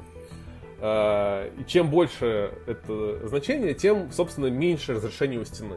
Ага. Потому что у тебя расстояние между пикселями растет, да? Чем меньше, тем, значит, более высокое разрешение у самой стены. То есть ты можешь, можешь ближе находиться к стене с камерой, и ты не будешь видеть, э, ну, как бы, низкого разрешения. Мгм. И, ну, то есть, условно говоря, если у тебя есть две стены, одна из них э, один э, 1.4, 1.4, другая 2.8, то та, что 1.4, то есть у, нее два раза меньше расстояние между пикселями, ты можешь быть два, э, э, в два раза ближе к этой стене с камерой, и ты будешь видеть точно такую же картинку, потому что ты выдаешь точно такое же разрешение на меньший э, размер э, изображ- ну, меньший размер стены. Я понятно объясняю, да? Да, абсолютно, Да, да, да. Фокусное быть, расстояние, все дела. Ну вот, в общем, да. Да, и в общем, э, они, э, они построили себе эту стену, они ее используют для своих нужд, и, э, насколько я знаю, они работают с Unreal Engine, э, через него, через него, собственно, делают все эти пространства. Там есть свои плюсы, свои минусы, но это просто инструмент, да, то есть как бы технология, не технология, как это, эм, концепция позади этого, она такая же всегда. Это как сделать так, чтобы у тебя в кадре на фоне было не то, что на самом деле там, там стоит. Mm-hmm. Да? Потому что как можно снимать в павильоне, в, в комфортных условиях павильона, э, не знаю, поверхность Марса, да? Давайте так сделаем. Ну вот мы можем использовать такую технологию, можем поставить, да, сделать 3D, который будет моментально рендериться в, прямом, в реальном времени и выдавать там поверхность, где ты можешь поворачивать камеру, ты можешь видеть все, что происходит. И это, это отлично работает э, Unreal Engine и э, трекинг камеры во время съемки. Но, а может быть, тебе нужно просто, чтобы там было э, была вода и была облака, и ты как бы на лодке, на корабле. И тебе не нужна для этого круглая стена, ты ставишь прямую стену, и ты просто ставишь камеру, и все у тебя выглядит так же. То есть всегда зависит от задачи, и, и часто, например, мобильность стен очень тоже э, важна. Например, наши стены, они, ну, как говорил до этого, они на колесиках, мы можем их двигать туда-сюда обратно и, э, и привозить увозить. Стены, стена, э, которая у ILM, она там стоит, она никуда не денется. Mm-hmm. И сейчас многие другие, другие студии, там Amazon или еще кто-то, Э, они себе выбирают э, пространство, чтобы у них тоже поставить такую перманентную стену, которая там будет всегда, всегда находиться, и которую можно приезжать и э, снимать какие-то вещи. Ну, вот. как правило, я так понимаю, крупные студии стремятся к тому, ну, крупные продакшены, так назовем это лучше, а стремятся к тому, чтобы у них, uh-huh. в принципе, был и такой статичный вариант, и вариант, э, скажем так, э, вот э, как у вас, да, то есть чтобы они могли применять и то, и другое в разных проектах или в одном проекте на разные цели. Ну, собственно говоря, как ты объяснил. Это, это логично. Ну, э, да, там есть, там есть момент такой, что многие, ну, как бы, если ты вкладываешься, а технологии развиваются очень быстро. То есть то, что год назад было, типа, top of the line. Сейчас уже, типа, окей, даже никому, никому не интересно, но все уже идут другие, за, за более новыми. Сейчас уже оно есть в э, Твери. Пока нет. Но вдруг, да, скоро появится. И, и естественно, такого рода инвестиции, для студии, ну, как бы, естественно, об инвестициях будут думать люди, которые владеют бизнесом, они будут понимать, что если у нас стоит э, в павильоне огромная стена, которую мы никуда не можем деть, то надо ее использовать к максимуму, чтобы ее амортизировать быстрее. И тогда у тебя получается другая проблема, то что ты начинаешь форсить свои продакшены, то есть э, ну, производство таких сериалов и кино, чтобы они типа, ну, стена стоит, используйте, что вы не, не используете. То есть здесь появляется такой как бы э, обратная сторона монета, да, когда ты э, внезапно должен э, отбить, ну, ты отбить затраты. Знаешь, просто теряешь деньги. Отбить, да, ты должен отбить. И поэтому э, вот мы, например, наша компания предоставляет услугу именно по тому, что если ты не, не хочешь себе ставить эту стену, или у тебя есть стена, но она слишком громоздкая, и тебе нужно немножечко что-то подснять, то мы привезем, поставим и увезем, понимаешь? Mm-hmm. И как бы и нам не нужно, нам не нужно вот это вот э, париться на, точнее им не нужно париться на тему того, как быстрее отбить э, свои вложения, потому что они платят за услугу конкретно вот под конкретный проект, под конкретную сцену или несколько сцен. Интересно мягко говоря. И подробно, спасибо тебе за такой подробный рассказ именно о технологиях. Э, я думаю, что тем людям, которые нас послушают, э, именно ну, те, которые работают в кино как-то технически, будет это максимально интересно. Давай перейдем тогда к э, проектам. Расскажи нам, пожалуйста, кратенько, ну и опять же, что можешь, да, потому что понятно, что наверняка есть какие-то идеи где-то и так далее и тому подобное, о тех проектах, над которыми ты работал, которые для тебя, скажем так, ну, которые э, наиболее важными, что ли, для тебя являются. То есть вот про Your Honor э, уже ты обозначил, про второй сезон, который еще выйдет там, когда-нибудь там, да, но вот uh-huh. э, что мы знаем в первую очередь по чтению твоего канала, это, конечно же, наш флаг означает смерть, мы его не так давно, собственно, посмотрели. Потрясающий, на наш взгляд, э, да. комедийный сериал с э, шикарным актерским составом. И, ну вот я про, про, про воду и корабли я уже сказал о том, насколько круто это все выглядит, насколько круто это снято. Вот, и нашим слушателям, опять же, призываем подписаться на канал Мити, он там выкладывал вот как раз таки вот с этой э, основной, скажем так, э, я не знаю, как это сказать, те- те- технологической, э, хотел сказать приблудой, но это, наверное, будет как оскорбление. В общем, с э, непосредственно э, установкой, которая с камерами, он выкладывал как раз-таки э, небольшие видео с э, площадки, с продакшена «Наш флаг означает смерть». И ты работал над э, проектом The Idol, который у нас, по-моему, официально пока что локализован как Кумир. Это проект э, Барри Левинсона, создателя Эйфории, и, соответственно, в нем же Сэм Левинсон. Сэм, да, со- sorry, Барри это другой, да, да, да, да, да, извиняюсь, Сэма Левинсона, да, А, и, соответственно, Уикенда, Ви- Викенда, Да. а, который там поучаствовал и как сценарист, как я понимаю, естественно, как продюсер, и как главный актер. И по поводу еще эйфории. А, Я уже подзабыл, читал давно. Ты только жил там, где снимали близко эти эпизоды, или ты в съемках Я участвовал? только жил. Только жил, все. Нет, в съемках я не участвовал, я рядом стоял со съемками. Понятно. Окей, расскажи, пожалуйста, тогда вот про какие-то проекты, которые тебе наиболее сильно запомнились. Да, ты знаешь, я, да, я думаю, что самым главным проектом, который для меня был э, таким переворачивающим сознание во многом, это был как раз-таки Our Flag Means Death. Э, Наш флаг означает смерть. Да-да-да. Э, в прошлом году мы снимали, мы провели 4 месяца в павильоне на Warner Brothers, и э, это было очень круто. Э, Для этого мы съездили два раза до, э, за месяц или два до этого мы ездили в Пуэрто-Рико, э, снимали все эти фоны, э, всё на лодке, с берега, с моря, вот, э, пробовали, перепробовали кучу разных технологий, не все сработало, но, тем не менее, как бы мы сняли огромное количество материала, и э, большую часть этого материала мы использовали во время съемок э, уже в, здесь, в Лос-Анджелесе, в Бурбанке. Вот. а, для меня, наверное, самым таким ну, как бы, потрясающим сознанием и воображением было, был сам факт нахождения в павильоне эм, большой киностудии легендарного Warner Brothers и вот это вот все. И когда это внезапно ты в какой-то момент понимаешь, что это становится буднями. Для меня, я помню, был момент, когда я первый, вот первый месяц я ездил, каждое утро там был такой еще ранний вызов, вот, особенно по понедельникам, типа в 6.30 утра или в 7 утра. Я ездил до пробок. Я еду, мне ехать от того места, где я сейчас живу, мне ехать, э, туда было там, минут 15-12 даже с утра, без трафика. И я еду, и я каждое утро такой, типа, ничего себе, я еду туда. А потом проходит месяца два, и ты такой, блин, не выспался, что, а потом сейчас это. Ну, то есть ты уже начинаешь вот говниться, да? Как будто, знаешь, как будто уже все, это уже не является...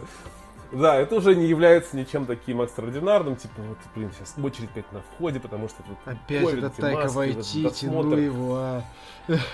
Ну, э, нет, с этим, с этим не было такого. Но, но вот все в, оста- как бы в остальном, оно начинало вызывать раздражение просто, ну, потому что какие-то вещи раздражают, но ты в момент на этом ловишь, такой, типа, а, нет, надо вообще, это, это, же, это же так классно, это же так круто, что ты здесь находишься. Вот, а, но да, тут, тут такого уровня продакшн, такого уровня люди и работы, и я не... э, ну, нам, нам отправляли сценарий, я читал сценарий до съемок, э, и было очень прикольно видеть, как это все ну, происходит вживую, да, и как ты на, на этом уровне продакшена, да, Э, и как, э, то, что нам давали, э, мы брали, точнее, э, наушники, где ты слышишь э, актеров во время записи. Эм, И это нужно было для того, чтобы синхронизировать плейты, которые мы показывали. Но я, естественно, этим пользовался в том числе для того, чтобы слушать, иногда это слышно было хорошо, как режиссер общается с актером мгм. как они что-то обсуждают между дублями. И это было всегда очень интересно. А, И когда ты это как бы все видишь, все это э, сравнивать можешь со сценарием, да, это очень прикольно. Но помимо этого, как бы нам отправили сценарий, но я никогда не вчитывался, например, в актерский состав, пока я не пришел на площадку. И я прихожу на площадку, я вижу знакомое лицо. А это чувак, который играл э, в одного из э, героев, главных героев фильма «На игле». Мгм. А, его зовут Ивен Бремер, или так такое. И Вот, Брэмна, и я такой, ничего да, себе, да, это да. он, Коче- да, ко- Кочерышка, и он, он, типа, там по- 30 лет по-русски спустя- называется. э, Да-да-да. В, в русском этом. Кочерышка, да? Да-да-да. смешно. Да, или там, или, или там в какой-то момент я такой, где я видел этого чувака? Потом оказывается, что это Ходор из э, «Игры престолов». И я такой, ничего себе, это же Его- да-да-да-да. Да. И мы там, ну, мы выходим на, во время обеда на улицу, и вот они там сидят, просто болтают этим актерским составом. И так забавно всегда это видеть, когда типа в- в- снаружи павильона сидят актеры в одежде э, своих героев, но типа в обычной обстановке, которая типа там кто-то курит, кто-то по телефону говорит по айфону, да, и там это, вот, это всегда очень забавно выглядит. Вот, и, ну, вот такие вот вещи. А, еще там был момент, когда я, это был, по-моему, второй или первый день съемок, и я такой смотрю, я понимаю, что я вчера, э, за день до этого ходил на фильм э, Круэлла, и я вижу актера из я такой, это же Джоэл да-да-да-да-да-да. Фрай. Я такой, я вчера его видел на экране, а сейчас я его вижу тоже на экране, но на экране с камеры, что он там находится в 20 метрах. Вот, это, конечно, очень прикольно было, но, э, ну да, и сам факт, наверное, того, что это такого уровня продакшн, и я к этому долго, наверное, как-то привыкал, и мне это, ну, я переживал в каком-то смысле, потому что ты тоже должен соответствовать. Вот. А вопрос, соответствуешь ты или нет, э, ответ на этот вопрос не всегда однозначен. А, И собственная самокритика, она, ну, она зашкаливает, иногда ты ее немножко отпускаешь. Вот. Но тем не менее, а, оно есть. Но да, это, наверное, был такой один из самых таких больших проектов. Ну, это был, наверное, самый большой проект, на котором я работал. И самый долгий, потому что мы были, ну, нас купили, скажем так, на весь сезон. Да, то есть мы были э, Ах, вы, на весь сезон, Митя, снимали прода- очень много. продажные, продажные. Купили на весь сезон. Голливуд. И знаешь, Есть, так ну, нужно да, это, В да. Голливуде это должен быть продажа. Да, да, да, и знаешь, так нужно, да, мы продались, ну, как говорится, with pleasure, что называется. Да, да. да. Получали удовольствие. Вот. эм, ну да, и как бы это вот этот процесс, э, и, естественно, много чему научился, много чего посмотрел, э, ну, в смысле, увидел э, каких-то вещей, не знал вначале, которые все остальные знали. А потом к концу я уже такой, типа, да, все это. Теперь я все знаю. Такой. Да, теперь я все знаю. Вот. Но, да, Слушай, ну а вообще, если... это был самый главный проект такой, да. Да, если тогда брать, у нас там вот следующий вопрос был еще вот как раз таки о людях, но мы его тут частично зацепили, поэтому я предлагаю их немножко смешать. А вообще удалось вот, ну, на съемках того же «Наш флаг означает смерть» как-то там, а, ну, там, я не знаю, хотя бы привет-привет э, обменяться с тем же Тайкой или там с кем-то из актеров еще дополнительно? Конечно, конечно, да, да, да. К нам, э, так как мы, такой у нас был такой небольшой уголок э, с кучей компьютеров и экранов. Живой. Живой А, уголок, У нас да. было там четверо, да, живой, живой, да.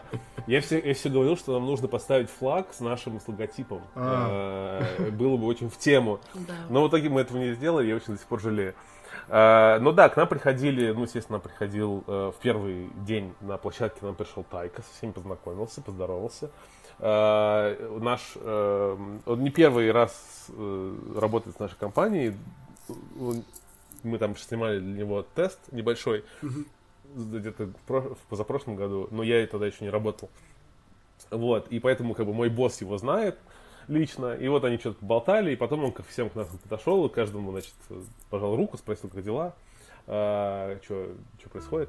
Вот, ну, естественно, мы более-менее иногда, иногда немножечко соприкасались во, вре- во время съемки, когда он режиссировал. Он режиссировал первый эпизод пи- пилотный, и он просил какие-то сделать э, ну, adjustments, да, какие-то, Мгм. что- что-то поправить. Но это было не так много, потому что в основном мы общались с операторами, с VFX-супервайзером, э, с продюсерами, и э, вот актеры, режиссеры, они более были такие, как бы, вот, они иногда приходят нас с ними поболтать, но не по работе обычно. Вот. Но актеры, вот эти вот все э, к нам часто заходили, э, ну как часто, иногда заходили, типа, о, вы наши, типа, Water Boys, Э, расскажите, покажите, да, и вот очень прикольно было, тут показываешь, ничего себе, это все работает, круто. Вот. А, Мы, правда, часто общались с э, э, продакшн-дизайнером, Ага. главным э, этого сериала, Ра Винсент его зовут. Мгм. Это давний друг и соратник Тайки, э, с которым они работали, работают еще со времен первого э, что мы делаем в тени. Вот выйду на. Ну, как, как, как, кото- да, что мы делаем в тени, который... Чем мы, чем мы заняты в тенях? Кото- который чем ты, да, кото- да, да. который Вот, ты имеешь в виду не сериал, а фильм еще был? э, Фильм, да, да, да. Да, да, да, когда они там, у них там бюджетов не было и прочее. Вот, кстати говоря, сериал в России официально, это тебе такой экскурс, называется «Чем мы заняты в тени», а фильм называется «Реальные упыри». Чтобы А, продать. точно, реальные упыри, Да, да, да, да. Но дубляж там, кстати, был очень-очень достойный. Да, у меня это офф-топ небольшой, но у меня давно я прям прорываюсь, я хочу написать большой пост. Каждый раз я думаю о том, что писать пост, я понимаю, что тут надо не пост делать, а надо снимать э, видеоэссе на тему э, неправильных переводов и адаптаций. И вообще, как э, что Это, да. в России, к сожалению, с переводами очень большая проблема. Вот, если есть, я, я, пользуясь случаем, хочу призвать всех слушателей, что если есть возможность хотя бы иногда включать просто субтитры и смотреть на, в оригинале, это намного лучше, чем смотреть в дубляже. Мы А, даже закадровый голос очень часто тоже. уводит не в ту сторону, а лучше всего, конечно, смотреть с субтитрами английскими на английском языке, но если не понимаете язык лучше, можно с русскими, но не в дубляже ни в коем случае. Мы с переменным успехом переманиваем. Да, вот. а, Да. Да. Вот, но возвращаясь, собственно, к э, проекту, эм, вот мы, собственно, с Ра, э, с Ра, Винсентом, э, мы с ним общались несколько раз, и он нам рассказывал, например, о том, как они придумали еще во время съемок эм, реальных упырей э, ставить такой тент прямо на площадке, где э, не просто ну, огораживать чем-то э, зону для режиссера, а прям тент, где ставится диван, ставится стол, лампы. Ну, то есть какой-то такой мини, мини-офис уютный, Мгм. где э, Тайка типа тусит. И этот тент переезжал с одного павильона на другой. У нас два павильона было, которых мы снимали. Каждый раз, когда мы туда переезжали. Это PA, там трое, трое PA берут все это, переносят на другой, другой павильон. Очень было прикольно. И вот он рассказывал о том, что они придумали тогда, и с тех пор они этим занимаются. Прикольно. Уже прям такая у них это своя внутренняя фишечка. Слушай, а по поводу The Idol, да, да, да. по поводу The Idol, там же какая-то история случилась у вас э, в итоге, ну, вы сейчас, получается, над ним не работаете, потому что его уже полностью переснимают, насколько я знаю. Или, или работаете? Да, ну я не могу много деталей рассказывать, Ага. помимо того, что я написал в посте, но фишка такая, что у них был э, была съемка одного ну, первого сезона этого сериала с э, Сэм, Сэм Левинсон и Викенд, и мы работали, собственно, съемку первого сезона. И потом случились творческие разногласия между Сэмом Левинсоном, насколько я знаю, и э, предыдущим режиссером э, этого сериала, и они решили, что они будут все переснимать.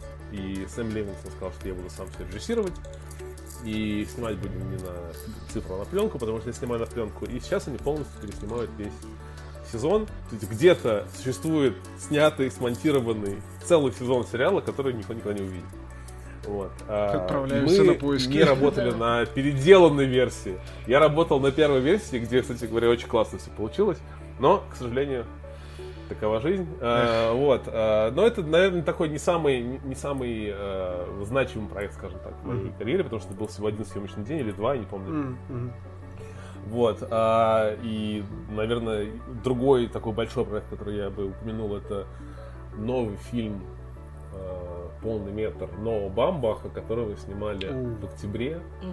А, Понятно. точнее, мы не снимали, мы работали на, этом, на съемках этого фильма. Это мы провели 6 или 7 недель в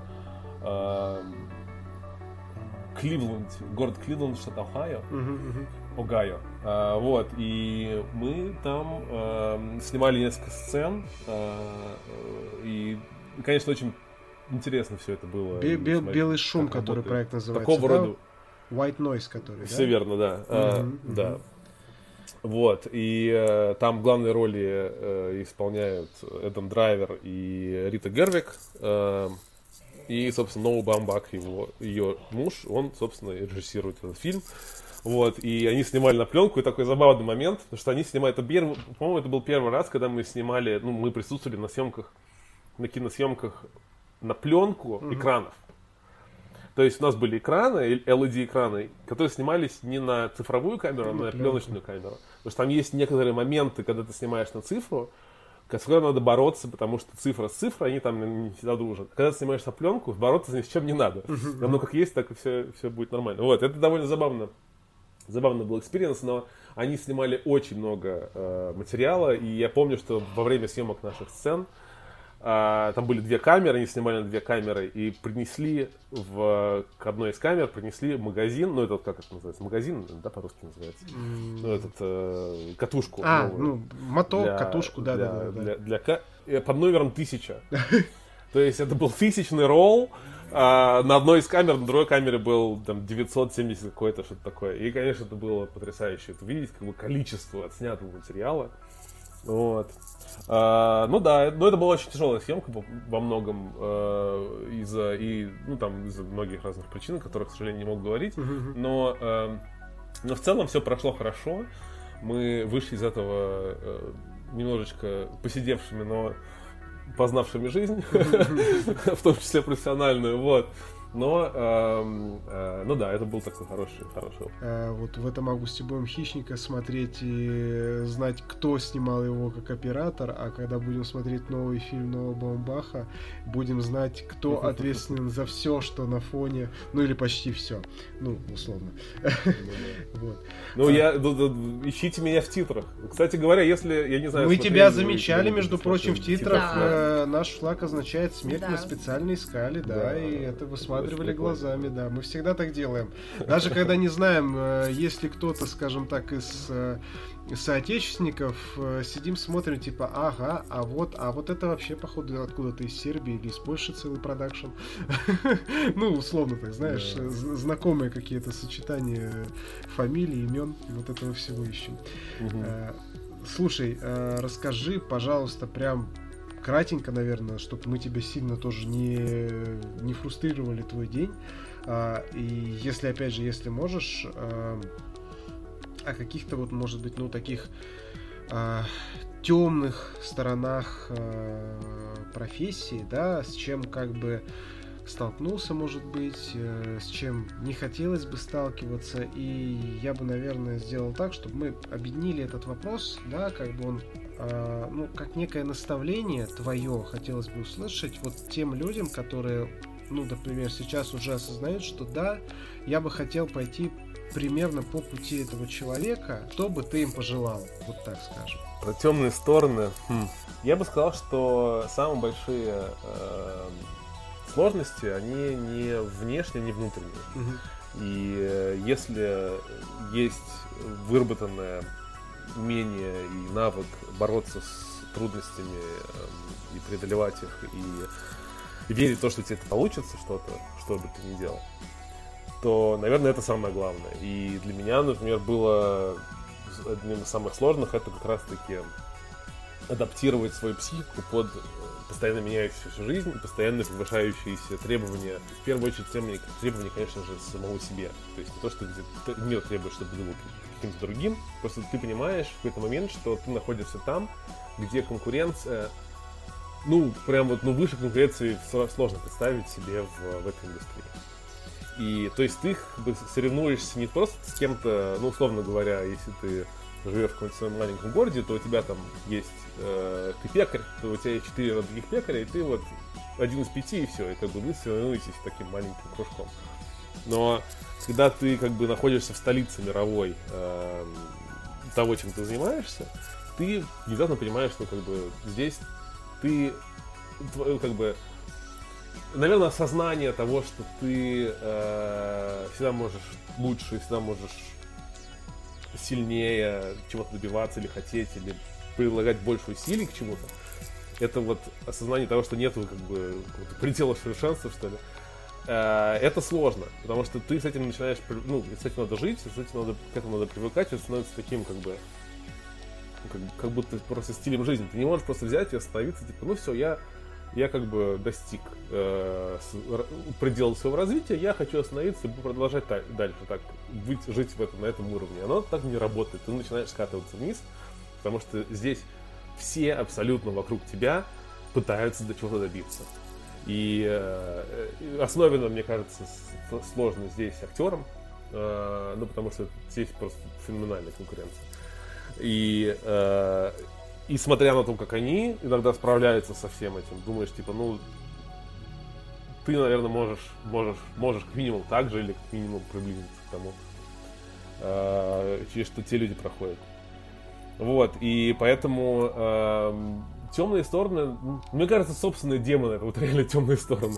Ну, потому что все остальное, ну, как бы, оно не важно, но много будет людей, которые классно к тебе относятся, много людей, которые будут э, тебя использовать и э, или пытаться тебя использовать, и много, ну как бы много всего. Это из-за того, что здесь как бы такой эпицентр, все те вещи, которые на самом деле везде происходят, везде есть, они просто здесь их просто больше, да, и это относится и к хорошим людям, и к плохим людям, и к хорошим профессионалам, и к э, каким-то самозванцам.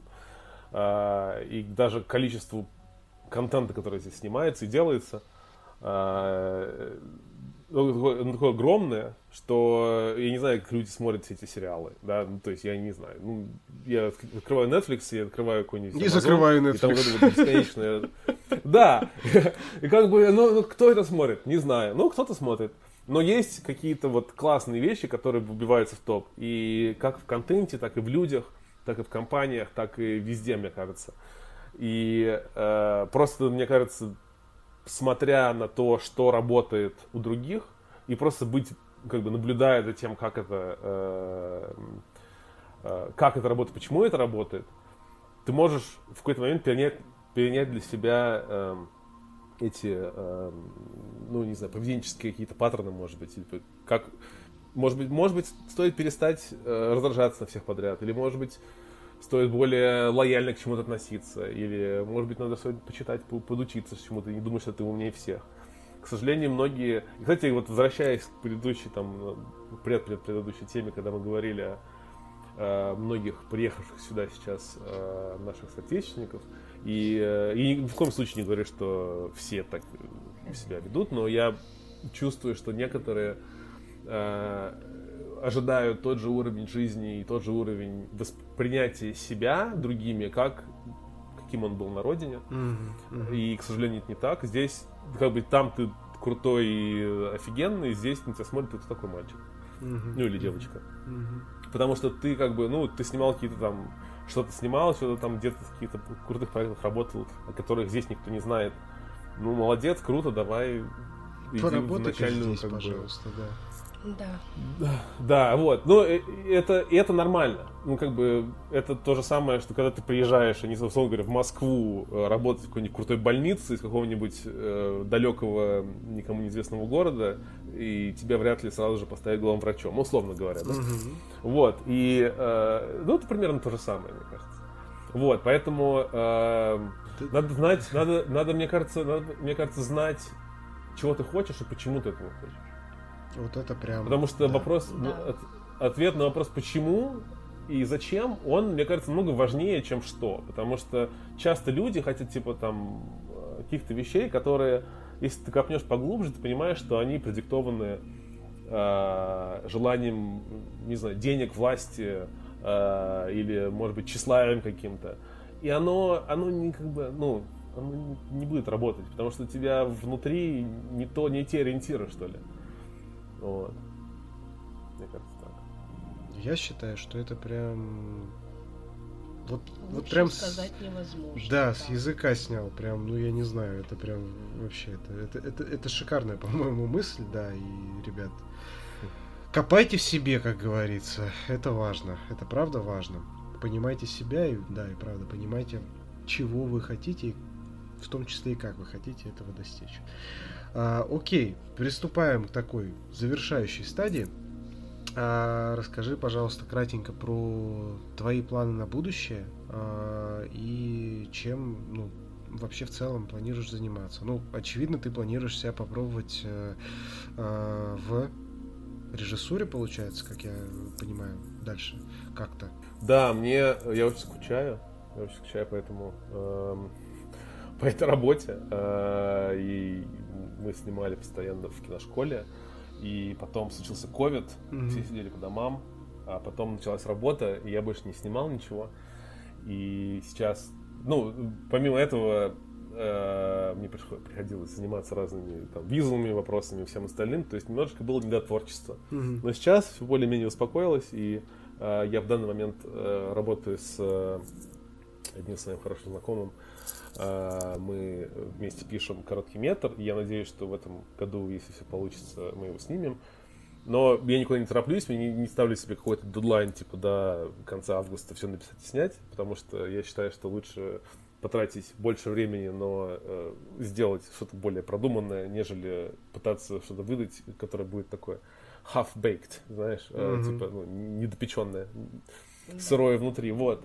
А, поэтому в основном, да, в целом я хочу двигаться в сторону создания историй, а, режиссуры и посмотрим, как оно получится. Я просто знаю, что меня очень сильно тяготит к именно созданию историй и визуальному э, воплощению их, то есть э, продумывание кадров, продумывание визуального э, видеоряда и как и почему ты конкретный кадр ты выбираешь и углы камеры, ну все, все, все, все, я, мне, мне очень нравится вся эта история, я думаю, что я в ближайшее время наконец-таки начну этим заниматься уже более плотно. Ну, можем только пожелать здесь успехов максимальных да. и, конечно Спасибо. же, будем ждать. Да. да. Будем ждать твой короткий метр, как только будет, э, ну, твой и э, твоего друга товарища, как только будет, э, присылай обязательно им поделимся со всеми нашими читателями. Вот. Ну и вопрос-сюрприз, который я тебе не присылал. Хорошо. Да. А, вопрос-сюрприз. Мы всем его нашим гостям задаем. Назови, пожалуйста, не думая долго, не копаясь в голове, а просто вот прям на раз, два, три, четыре, пять топ-5 своих любимых фильмов для читателей Фэт Синема и слушателей. Окей. Okay. Окей, okay, легко. А, Магнолия Пола Томаса Андерсона, uh-huh. Назад в будущее 2, Терминатор 2, uh-huh. Фильм «Дуэль» э, это первый фильм Ридли э, Скотта. полный метр э, Стивена а, Спилберга. Спилберга. Все, да. Э, да. И пятый, пятый, пятый. Э, «Любовь и голуби». О, вот это прям красиво Очень было. Одобряем. Это прям, да. да. Это прям хорошо. Отличный топ. Всем посмотреть все, что не смотрели, как всегда, обязательно домашнее задание. Вот. Ну и все, в принципе, мы будем завершать тогда. А, подкаст получился крутой, объемный, шикарный. И мы можем Мить, тебе только сказать огромнейшее, просто прям гигантское спасибо за то, что ты выделил нам столько своего времени, а, за то, что ты максимально вообще подробно а, рассказал про технические нюансы, про все эти вещи, про проекты, над которыми работал. Это все было, правда, безумно интересно, было очень круто и классно тебя слушать. Ты прям огромный да. профессионал, и у нас каждый раз вот, ну, просто душа, что называется, радуется за наших соотечественников, у которых э, получилось, получается, и мы уверены, будет продолжать получаться. Поэтому спасибо тебе еще раз огромное. Спасибо вам большое, что позвали, да, очень приятно было пообщаться. Взаимно. Да. Ну, а мы, соответственно, завершаем наш подкаст. Еще раз всем Э, советуем, рекомендуем, да и вообще, честно говоря, настоятельно просто просим вас подписаться на канал Мити Ковалева. Мы ссылку да. оставим в описании. Если вы хотите знать больше всех этих технических деталей, о которых он сегодня рассказывал, с таким упоением, он про них с упоением и пишет. И, конечно же, на наш канал, Не и забывайте. на наш подкаст, да, на любой удобной платформе, тоже все ссылки оставим в описании. Все, в принципе, всем остальным, как бы, ну, рады были снова с вами слышаться. Да. И рады были вернуться к вам с нашими гостевыми выпусками. И это был наш подкаст от Синема. И мы, его ведущий Андрей. И Лера. Всем всех благ. Пока.